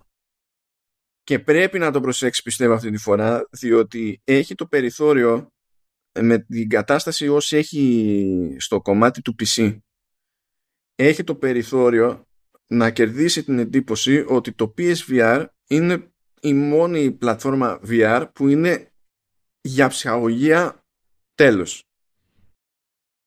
Κάτι που δεν μπορούν να ασχεριστούν οι υπόλοιποι. Είμαι σίγουρος επίσης ότι σφίγγεται με το θέμα της τιμολόγησης για τον ίδιο λόγο που όλοι σφίγγονται αυτή την περίοδο με το θέμα τιμολόγησης. Ε, έτσι κι αλλιώς να ανέβασε και, τη, και την τιμή της κονσόλας πρόσφατα. Ε, και μπορεί να καθυστερεί κιόλας για να καταφέρει κάπως να, να πετύχει τιμές που να τρώγονται και για την ίδια άσχετα με το ποια θα είναι η τιμή του headset. Αλλά νομίζω ότι την ωφελεί κιόλας ότι η εταιρεία που καίει τα περισσότερα λεφτά σε αυτό το χώρο, η Meta, ε, είχε τη, τη φαϊνή ιδέα να ανεβάσει ένα κατοστάρικο τις τιμές στα Quest. Οπότε έχει το περιθώριο να κερδίσει εντύπωση και με την τιμολόγηση αυτή τη δόση όχι μόνο με το positioning ας πούμε του, του headset και είμαι πολύ περίεργος να δω ποια θα είναι η κατάληξη ως προς αυτό. Απλά θα ήθελα παράλληλα να τελειώσει αυτό το πραγματάκι το ε, μαθαίνω κάτι σε ένα άρθρο του Wired, μετά μαθαίνω κάτι ξέμπαρκο στο blog, μετά κάποιος έκανε ένα σχόλιο σε ένα podcast που δεν είχε καν θέμα το VR, ε, μετά κάτι έτσι, ε, και δεν είναι, θα πει κάποιος έτσι δεν τρέχει η ιδιοσιογραφία. Έτσι τρέχει για μένα που όταν είμαι αναγνώστης και κάνουν δουλειά διαφορετικοί δημοσιογράφοι σε διαφορετικές μπάντες και εξασφαλίζουν τις πληροφορίες τους και τα λοιπά. Ε, εδώ δεν έχουμε να κάνουμε διαφορετικές μπάντες. Η μπάντα είναι μία. Είναι, είναι, είναι η, η, ίδια η Sony. Και αυτό το με το σταγονόμετρο ξέρω εγώ, μήπως να μην προχωρώντας λίγο δεν ξέρω. Θα δούμε, θα δούμε το μέλλον. Θα δούμε. Λοιπόν, φτάσαμε στο τέλος. Ε, πριν αποχαιρετήσω, συγγνώμη. Α, δεν πριν αποχαιρετήσω. δεν φτάσαμε ακόμη. Συνεπώ θα φτάσουμε; Έχω καινούριο podcast. Ε, Όχι, ναι, ρε, μάλλον. Ναι, ρε, με όλες τι βλακίε που λέμε δύο ώρες, το ξέρω. Έχουμε καινούριο podcast στο, στο το οποίο εντάξει ξεκινάω εγώ κατά βάση θα είμαι εκεί πέρα solo αλλά αυτό δεν σημαίνει ότι δεν είναι κανένας άλλος ευπρόσδεκτος ο πρώτος που με είχε ρωτήσει βέβαια δεν ξέρω αν θα το, το κάνει πράξη ήταν ε, εδώ αυτό το αυτός ο Νορβηγός που έχουμε απέναντι. Δεν ξέρω βέβαια πώς το έχει σκεφτεί. Αλλά θα δούμε. Υπάρχει το true ending λοιπόν, το οποίο θα είναι για να προσφέρει το ανάλογο του preview ή review που εδώ πέρα ναι μεν θα ασχοληθούμε ενίοτε με κάποιους τίτλους αλλά είτε ε, μπορεί να πιάσουμε μία πτυχή τέλος πάντων να μην το δούμε να μην προλαβαίνουμε να το δούμε το ίδιο συνολικά ε, θα, αλλά συνήθως θα είναι ένα θέμα από τα, υπό, από τα υπόλοιπα θέματα που έχουμε στο εκάστοτε επεισόδιο Vertical Slice κτλ. Ναι. Και είναι αλλιώς το να κάνεις κουβέντα, πιο φιλικά, ας το πούμε έτσι, όσο βαθιά και να πας, αλλιώς να βάζεις λίγο τα πράγματα κάτω και να προσπαθείς να οργανώσεις την, την πληροφορία. Θέλει να είναι λίγο πιο scripted εκεί, ας πούμε. Και ε, νομίζω ήρθε η ώρα για αυτό το, το πείραμα. Και η λογική είναι ότι κάθε παιχνίδι, κάθε επεισόδιο μάλλον, θα εστιάζει σε ένα παιχνίδι, είτε για preview ή για review, ε, επειδή όλα κρέμονται από το πότε είναι διαθέσιμο, τι, πόσο καιρό παίρνει η ανασχόληση και τα λοιπά, σημαίνει ότι δεν θα υπάρχει στάνταρ πρόγραμμα στο, στο true ending. Αλλά το ζήτημα είναι προφανώς να φτάνουμε σε κάποιο είδους ουσία που να, που να βγάζει νόημα χωρίς αχρίαστες φανφάρες κτλ και να επανέλθουμε στο μέτρο του δυνατού τέλος πάντων στη, στην κριτική και να την προσπαθήσουμε έτσι όπως φανταζόμαστε ότι έχει νόημα να την προσπαθήσουμε τέλος πάντων. Και βασικό σε αυτό είναι ότι δεν πρόκειται να είναι φυσικά τα podcast αυτά, τουλάχιστον στο δικό μου μυαλό μεγάλα. Περιμένετε να είναι μια μισή ώρα που να μιλάμε για ένα παιχνίδι, γιατί δεν γίνεται αυτό το πράγμα. Να καταλάβετε, αναφορικά 15 με 20 λεπτά μπορεί να είναι 5 σελίδε κείμενος που τα μιλάει κάποιος. Ε, ναι, ναι, ναι. Οπότε, είναι άλλη αναλογία τελείως. Οπότε θα φτάνει ανάλογα για αν υπάρχει δηλαδή δεύτερο άτομο. Η διάλογος μπορεί να είναι από 30 λεπτά μέχρι 40 λεπτά, μπορεί να φτάσει ε, ανάλογα και το είδος του παιχνιδιού βέβαια και την ανάλυση που χρειάζεται. Έτσι. Αυτό εξαρτάται και από, τις, και από τους... Ε... Ε, με δεύτερο άτομο βγαίνεις με τη μία παραπάνω αναγκαστικά έτσι, γιατί όλες οι απόψεις είναι διπλέ για το, για το οτιδήποτε. Θα δούμε ανάλογα με την περίπτωση, αλλά έχει ένα ενδιαφέρον από την άποψη ότι έχει άλλη ιδιοσυγκρασία αυτό το μέσο σχέση με ένα κείμενο. Δηλαδή, και εξακολουθώ, έτσι όπως το έχουμε στο κεφάλι μου γενικά, εξακολουθώ να πιστεύω ότι υπάρχουν πράγματα που βγάζουν περισσότερο νόημα σε κείμενο στο κομμάτι της κριτικής. Αυτό δεν σημαίνει ότι δεν υπάρχουν πράγματα που βγάζουν νόημα στο, στο audio podcast. Και θα είναι παράλληλα και μια εξερεύνηση, παιδί μου. Ναι. Θα, το, θα το δούμε. Πάντως τώρα το vertical αυτό που ακούτε βγαίνει η μέρα Δευτέρα. Καλώς εγώ των πραγμάτων. Η μέρα Τρίτη θα βγαίνει το πρώτο κανονικό επεισόδιο True Ending. Και βλέπουμε. Οπότε κάντε τα κονέ σας. Μια χαρά. Φιλάκια σε όλους. Ε, θα τα λέμε πλέον και από άλλες πάντες, έτσι όπως φαίνεται. Οπότε υπομονή μέχρι και την επόμενη εβδομάδα. Και να περάσετε όλοι μια super super ε, εβδομάδα. Τα χαιρετίσματά μας σε LIP και φυσικά σε όλους και όλες εσάς. Τσάουζ.